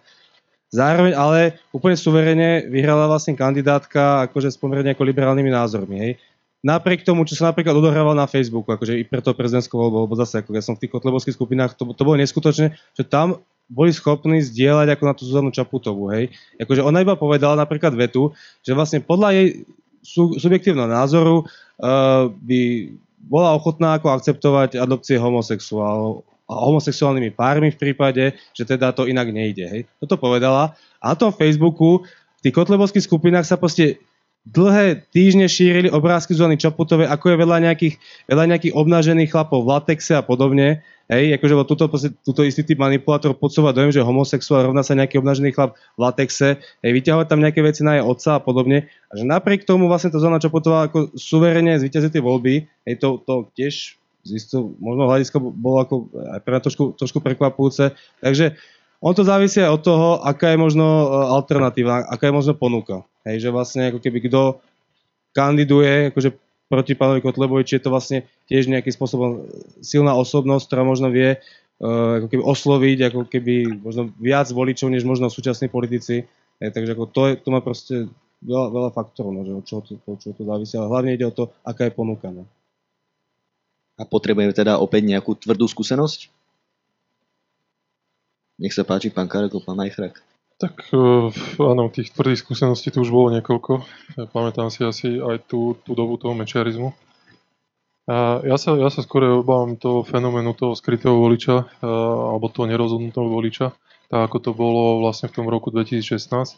A podľa tých exit poolov vlastne mali najviac, uh, najviac tých voličov z, z radu nerozhodnutých voličov a potom myslím to boli voliči Smeru, ktorí prešli k Kotlebovcom či majú nejaký strop, tak asi áno, ale aby som sa skôr aj takisto zameral, že aká je ponuka na tej druhej strane vlastne to, o čom sa hovorilo, že to, to, to je to rozhodujúce. A to ma trošku desí, že tá ponuka na druhej strane je zatiaľ pre mňa pomerne slabá. Aj to, čo sa deje posledné tie týždne ohľadom toho spájania, nespájania tých opozičných strán, e, skorej tých, e, u tých voličov alebo potenciálnych voličov tých strán vyvoláva nejaké, nejaké obavy alebo skôr negatív, negatívne emócie tak všetko má svoj strop, takže myslím si, že aj preferencie LSNS majú určite svoj strop, ale myslím si, že ten strop je výrazne vyššie, ako bol ich uh, výsledok v posledných voľbách. Ja si to netrúfam odhadnúť, lebo to proste to záleží o strašne veľa faktorov ešte aj, aj pred týmito voľbami, alebo povedzme aj po voľbách, aká bude atmosféra, že čo sa stane, to, to, to, sa, to, sa, nedá, to sa nedá odhadnúť. Bola tam otázka pána, len ja teraz ešte sa pozerám na slajdo, lebo je tam opäť e, otázka až s 8 lajkmi. Nepomáha v konečnom dôsledku akákoľvek izolácia LSNS práve im? Myslím, že sme to do veľkej miery zodpovedali, ale predsa má to, aký to má podiel? Vieme to možno nejako percentuálne vyjadriť, alebo má to malý podiel? Ja neviem, či, či niekto to vôbec niekomu by sa podarilo to percentuálne vyjadrenie. Ja som, ja som povedal svoj, svoj osobný názor na to, alebo to, ako sme my, akým spôsobom sme viedli tie diskusie, že my sme v podstate medzi hostí nepozývali akýkoľvek politikov, nielen tých zo strany LSNS a v podstate ako politici, ako diváci sa tých diskusí mohli zúčastniť a mohli, mohli aj prispievať. To znamená, že či izolácia pomáha, nepomáha, to je, to je taká skorej väčšina téma. A moje skúsenosti sú to, čo som tu aj prezentoval, že akokoľvek by bola tá diskusia niekedy dobre, dobre vedená, tak sú, alebo je niekto schopný z tej diskusie spraviť dvojminútové video, ktoré všetko to, čo na tej diskusii oznelo, to, to negatívne prevalcuje. Možno by som tú otázku rozvinul. E, mali by sme nejaké názory podľa vás izolovať z tej diskusie a nemusíme sa obmedziť iba na Kotlebovcov, ale máme napríklad stále existujúcu komunistickú stranu Slovenska. E, v Polsku alebo v iných štátoch boli tieto strany postavené mimo zákon alebo, alebo donútené dištancovať sa od tých pred, e, predošlých strán komunistických, takže vylúčovať niekoho a priori z diskusie iba pre jeho názory aj na takýchto fórach alebo povedzme aj v médiách? Možno potom kolegovia vás doplnia. Uh, za mňa uh, my nemáme, nemáme ako spoločnosť vydiskutované rôzne témy proste, hej. Uh, to, čo som aj spomínal, história naša, socializmus, všetky tie sentimenty socializmu, ktoré tu, ktoré tu stále pretrvávajú, čiže a priori my my nediskutujeme, nediskutujeme a nemáme vydiskutované rôzne naše historické témy, hej? Ako, ako spoločnosť, ako, ako Slováci od slovenského štátu až, až po, ten, po to obdobie mečiarizmu. Čiže a priori a, niekoho vylúčovať a, z diskusí a, to, čo som spomínal, a, možno asi áno na základe, a, na základe toho, že keby niekto, niekto sa možno v tej diskusii sa prejavovať vulgárne alebo potlačať tie, tie ľudské práva, ale to čo, to, čo ja tvrdím, že my to zabudnuté Slovensko sme robili kvôli tomu, aby sme tú diskusiu nejako naštartovali. Ja som veľmi rád, že prebieha aj diskusia napríklad, čo bola posledne vydaná knižka pána Karola Sudora s Vladimírom Pálkom, tak sa bohužiaľ na to strhla na, hlavne na tej, na tej, nechcem povedať akej strane, strašná, strašná diskusia, strašný akoby ten hate proti tomu, čo som ja vnímal takisto veľmi negatívne, pretože Karol Sudor sa presne aj s Vladimírom Pálkom snažili o to, čo máme robiť, proste diskutovať, viesť nejaký dialog ponad ten plod, lebo ten plod môže vyrásť taký, že sa už cez neho potom, potom neuvidíme. Nerezignovať na ten dialog. Nerezignovať na ten dialog a snaží sa pochopiť e, jeden druhú stranu neviem, že úplne do špiku kosti proste, ale bez, bez toho dialogu to, to bohužiaľ nejde. A najchrák vylúčovať niekoho z diskusie, možno aj iné extrémy. E, nemusíme hovoriť o komunistoch, ale veľa sa hovorilo o tom, aké názory má, má pán Harabín, iní politici, ktorí sa objavujú. Máme veľa, veľa strán, ktoré majú pomerne radikálny program. Tak pokiaľ ide o tých komunistov, myslím, že to je dnes tak marginálna vec na Slovensku, že to, že nie sú prítomní v nejakej diskusie, necítia ako problém ani oni sami. Oni sú len v iných stranách. Čiže... A boli v parlamente pred boli, desiatimi ale, rokmi, ak si dobre áno, pamätám, 12 nimi. Hej. Potom ich smer vlastne v úplne uh, vycúcal. Ale, ale akože ja si myslím, že nemá zmysel nejaká mediálna izolácia. A sme o tom už hovorili, že ani to nie je možné uh, úplne mediálne, mediálne izolovať, izolovať LSNS. Ani, ani by to podľa mňa nikam neviedlo a ani, uh, nie, nie je to ani možné, ani, ani pokiaľ ide o Harabina, alebo tak tí ľudia proste tu sú, pokiaľ ide o Kotlebu, majú poslancov, je to politická strana, akože iné je baviť sa o nejakej politickej izolácii a mediálna izolácia podľa mňa je nemožná v dnešnej, v dnešnej dobe. E, e, sociálnych sietí.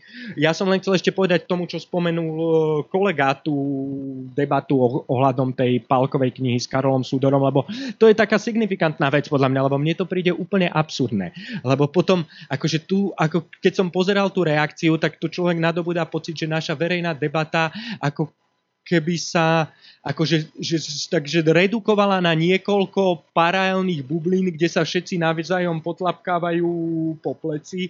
A čokoľvek je akože mimo túto bublinu, tak je hejtované, čo ja nepovažujem mm. za, za úplne šťastný spôsob verej, e, vedenia verejnej debaty, lebo to, uh, to ešte skôr pomáha, tým, skôr pomáha tým extrémistom.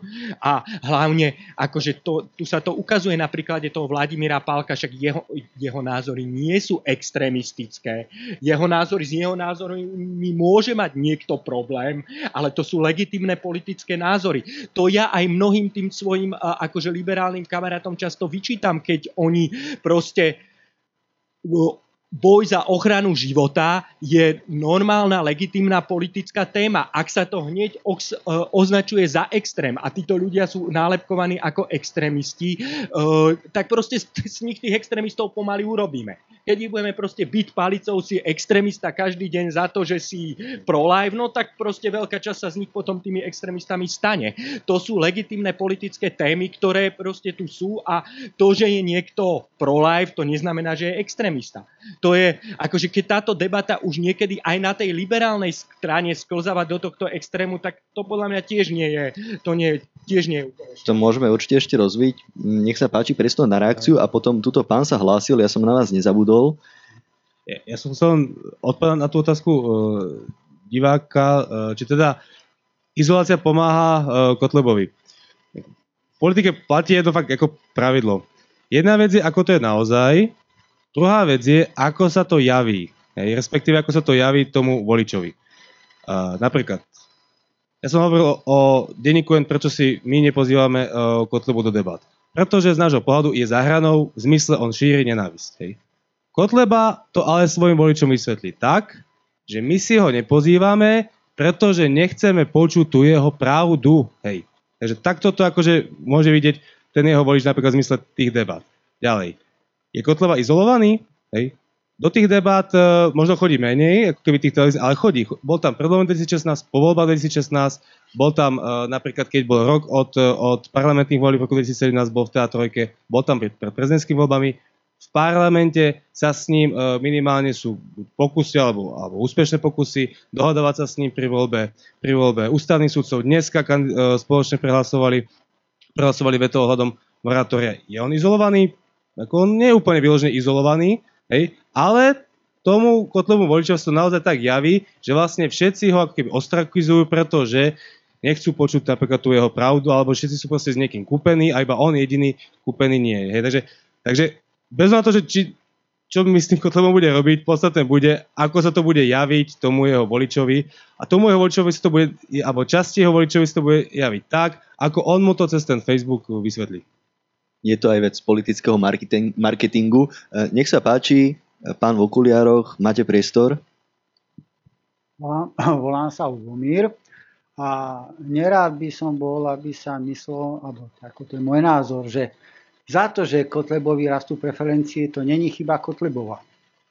Ani chyba v Facebooku. To je chyba niekde inde. A extrémisti alebo vyhranené skupiny ľudí rastú na nejakých témach. Není chyba, že niektorí tzv. regulérni alebo pravo, pravoverní demokratickí poslanci alebo politici nevedia tie témy riešiť reálnym spôsobom a hlavne reálnym, v reálnom čase? Však keď ste povedali Romov, že v Trnave riešia Romov, tak nie som teda, bol som niekedy v Trnave dosť dlho. Keby ste sa spýtal Trnavčan, ako to vypadá v Košiciach s Luníkom 9, čo je sídlisko, ktoré už má pomaly 40 rokov, to sú dve generácie, či sa tam nastal nejaký posun. To je jedna, jedna z možností. Takisto re, uh, migranti, čo ste povedali. Migrantná kríza bola pre 4 rokmi. Má Európa nejaký program pre Afriku? Odtedy. Dokážu to tí politici prezentovať reálnym spôsobom, reálnym, reálnym ľuďom alebo obyčajným ľuďom na správny čas a správnom mieste? O potratoch sa nemienim, ako nechcem nejako baviť, že? to nechám odbornejším, ale to sú také tri ktoré sú témy, ktoré tu zahrali. Ďakujem. Tak nech sa páči páni, kto sa toho chce chopiť, ja len doplním, že, že by som sa ešte rád vrátil k tomu Karolovi Sudorovi a Palovi Palkovi, tam mám tiež otázku. Tak ja teda nadviažem na to, čo hovoríte. Áno, zase aby to nevyznelo, že vlastne Kotleba má tých aktuálne 10% vďaka, alebo iba vďaka Facebooku. Samozrejme, máte určite pravdu v tom, že ako keby on uh, sa uchopil niektorých tém, ktoré naozaj uh, ľudia, ľudí trápi a, a, a uchopil sa ich iným spôsobom ako ostatní politici. Lenže, zase, uh, áno, vy ste spomenuli Luník 9. Luník 9 vyzerá uh, plus minus stále rovnako, lenže sú uh, akože aj úplne iné prí, príklady, kde napríklad Letanovská osada, podobné osady, kde, kde tiež to predtým akože naozaj vyzeralo skôr ako v stredoveku a teraz uh, sa tam výrazne, výrazne zlepšilo. Ale nie vďaka ľuďom ako je Kotleba. Hej. Problém je, že on vlastne tú tému iba zneužíva. Hej. To isté tie, uh, vlastne, tam bola otázka na tie jeho, uh, tie jeho vlastne vlakové hliadky. Áno, ako keby, keby to je ďalší reálny problém, že naozaj v tých vybraných spojoch uh, na východnom Slovensku i túto, i, i túto, uh, i túto vlastne na strednom Slovensku, skutočne tá situácia v niektorom bola akože hrozná, ten štát to nevedel riešiť, lenže ten Kotleba, áno, on tam vlastne išiel do, do, do, uh, robiť tie hliadky, tie hliadky boli začali na efekt. On tam proste bol, alebo oni tam boli, do značnej miery kvôli tomu, aby sa potom vyfotili na Facebook a potom ukázali zase, aby, aby on sa javil, že on to rieši. Vlákové hliadky pred rokmi skončili. Prečo skončili? Lebo prehral župné voľby. Takže naraz zistil, že mu to nepomáha, tak teraz ako keby, keby rieši možno i iné témy. Hej. Keď si pozriete, čo boli, alebo keď si pozriete na videá uh, napríklad Milana Uhríka, čo on tam rieši? Iba migrantov a homosexuálov. Sú toto tie najdôležitejšie problémy pre Slovensko? Ako keby to to je čiste na vás. Či si vy myslíte, že to sú dôležité? Pokiaľ si myslíte, že áno, tak nech sa páči. Hej, ja napríklad, môj názor je, je, že nie. Ale on, nemyslím si, že vždy uchápa naozaj tie, tie, tie najpalčivejšie problémy a, a hlavne, či on je schopný ich naozaj riešiť. Pretože tu, keď niekto straší to tým, že vlastne že tuto, keď vyhrá napríklad liberáli, že, že sem prídu stovky migrantov, tak tuto ako keby nie ako keby určite by sa nenašla parlamentná väčšina pri tej, pri tej vlastne histórii, ktorá na Facebooku, aby nedaj Bože niekto tuto, tuto akože dobrovoľne primal nejaké, nejaké kvóty a vieme, že vlastne na Európskej rade tiež to, tiež, to už ako keby nie, nie je téma. Takže moja odpoveď je taká, že ako keby on uchop, uchápa tie témy, ale neponúka úplne skutočné riešenia. Mm, súhlasím, pán asi skôr myslel uh, to, čo som asi aj ja hovoril, že a bohužiaľ na tej opačnej strane není tá, není tá ponuka, čo by si tí voliči vedeli vybrať. Áno, to je, to je naša, naša skúsenosť z tých, eh, z tých regiónov. A možno Banská Bystrica nie je toho príkladom, ale sú veľa uh, zaostalejšie, zaostalejšie regióny. A tam jednak ani tí, tí regionálni politici uh, v podstate sa, sa, sa neobjavujú a keď sa objavujú, tak sú to väčšinou členovia tých vládnych strán Smeru a podobne. Ale ani na tej národnej, národnej úrovni nedokážu ponúknuť tie, tie témy alebo predať ich tak, aby si získali nových, nových voličov. A bohužiaľ Kotleba, Fico, Danko, Kolár a podobne prevalcujú všetkými týmito akoby zástupnými témami a bohužiaľ prevalcujú ten mediálny priestor a potlačia akoby toto do, do popredia a tým získavajú tie, tie percentá. To je, to je fakt. To, to neznamená, že by, sa, že by sa nemali snažiť to, to, to zmeniť, len uh, to, čo ja teraz vidím, tak e, to je asi zatiaľ málo na to, aby sa to aby sme mali, aby sme mali tú nádej a to presvedčenie, že sa to dokáže v tých februárových voľbách nejako výraznejšie obrátiť. Pán Majchra, chcete reagovať? Alebo, uh, ja by som si teda dovolil položiť poslednú otázku, ktorá úzko súvisí napokon s tou, ktorú položil Anonym v našom slajde. Spomínali sme knihu pána Sudora s Vladom Palkom, teda dialog alebo pokus o dialog medzi liberálom a, a konzervatívcom. A v tejto súvislosti mi napadlo, nedávno som počul jeden podcast a tam pani expremiérka Radičová povedala, že na Slovensku je natoľko vyhranená spoločenská debata, že už nestačí nesúhlasiť, už treba nenávidieť oponenta. Súhlasíte s týmto stanoviskom? Ako dokážeme sa na Slovensku, povedzme o takýchto citlivejších hodnotových témach rozprávať, alebo, alebo ešte potrebujeme nejaký čas, aby sme zvládali aj, aj s názorovým oponentom viesť pokojnú debatu?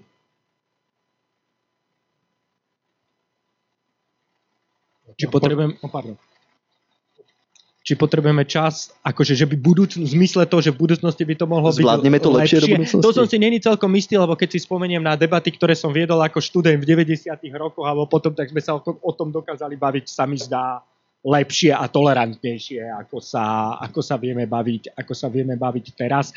Tam je to, ja som to už hovoril, akože nárast váhy týchto kultúrnych tém je fakt, uh, sú dôležité a tá debata proste je v nich ťažká, pretože ťažko sa v tom hľadajú kompromisy. Proste keď je niekto pro-life, tak je pro, keď si myslí, že život je hodný uh, ochrany od počatia, tak ťažko nájde kompromis s niekým, ktorý, ktorý, si to, ktorý si to nemyslí.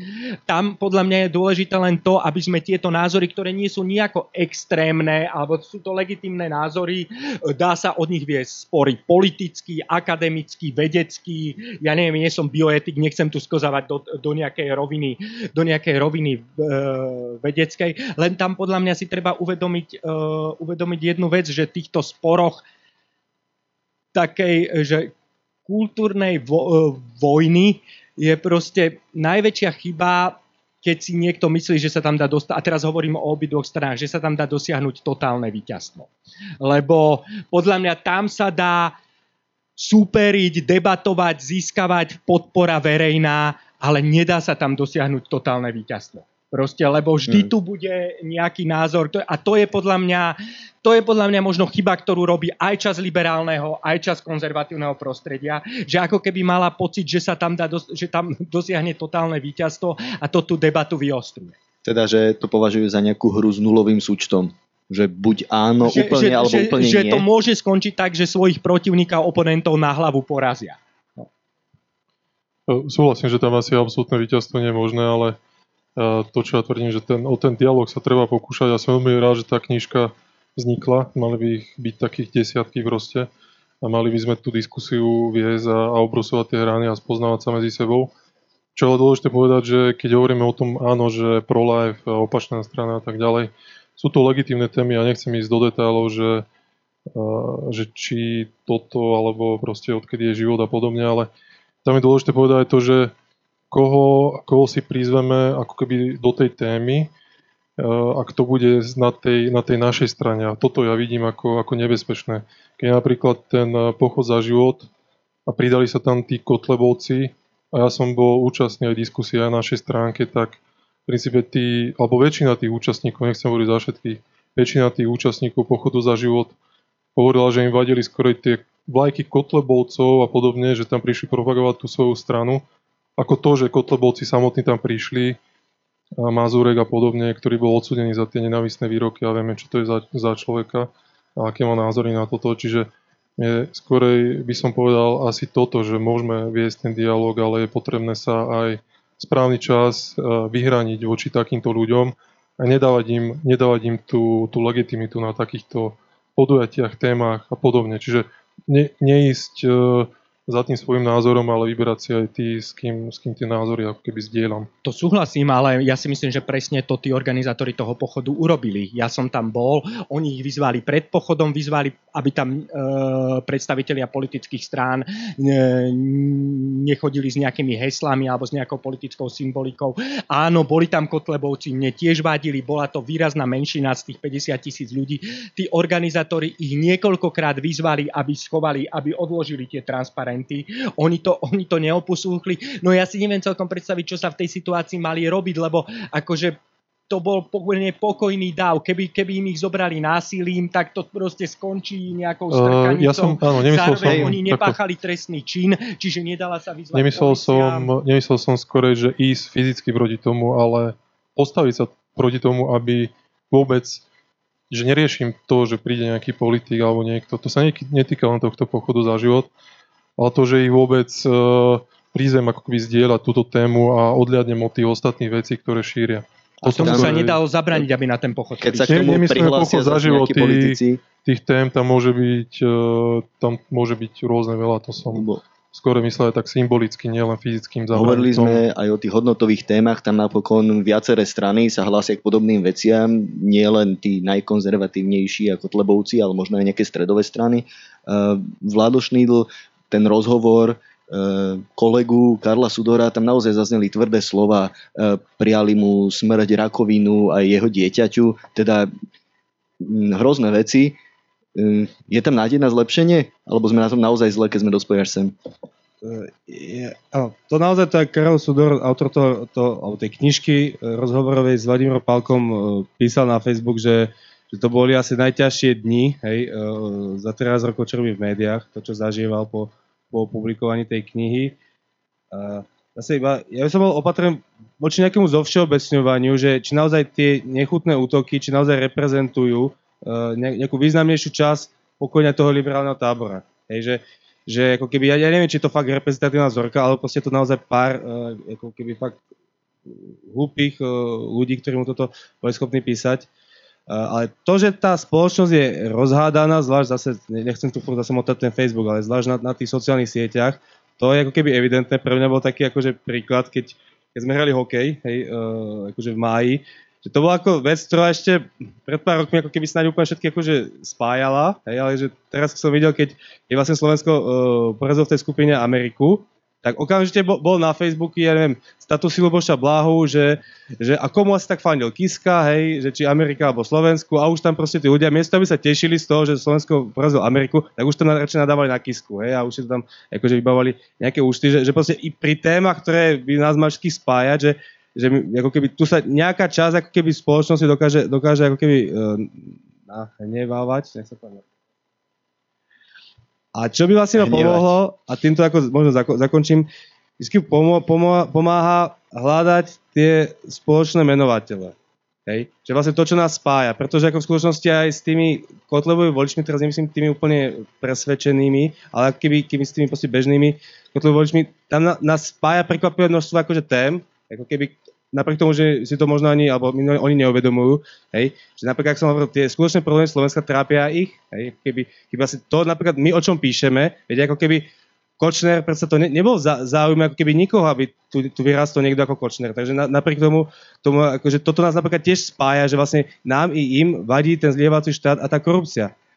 Takisto ako napríklad v prípade nás akože v porovnaní s, s denníkom postoj, uh, áno, keď príde reč na, na ten po, pochod za život, hlavne teda myslím, že, že na, konkrétne na, tom, ako sa mali or- organizátori zachovať, hej, nemyslím teda na, na ten pochod za život, tam myslím, že, že tam ako keby nikto, nikto nespochybňoval, akože, že plné právo uh, ľudí organizovať taký pochod, ale keď príde na to, ako si organizátori má zachovať, predpokladám, že my by sme sa asi možno úplne nezhodli, ale proste v iných veciach, akože ja postoj berem ako, ako naozaj veľmi zaujímavý a relevantný zdroj.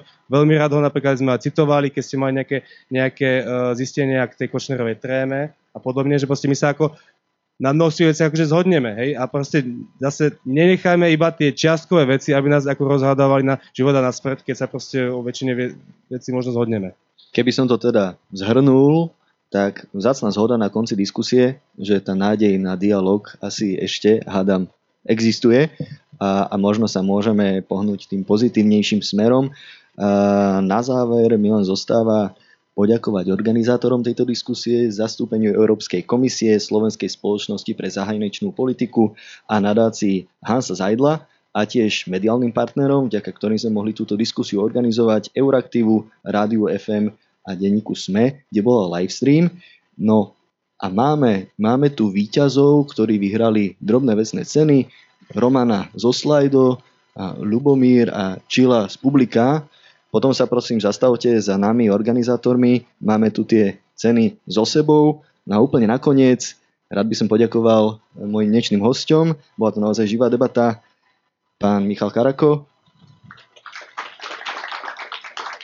Jozef Majchrák, Vladimír Šnídl. Moje meno je Juraj Hajko. Ďalšia diskusia Kafe Európa bude v útorok, bude v Bratislave ak ste aj tuto z Bystrice, môžete ju sledovať na slajdov. Budeme hovoriť o očkovaní, o tom, ako sa šíria choroby, ktoré už na Slovensku takmer vymizli a o superbaktériách, voči ktorým už pomaly nemáme dostupné lieky, takže budem rád, ak, ak si pozriete aj, naš, aj našu ďalšiu diskusiu. Pekný večer.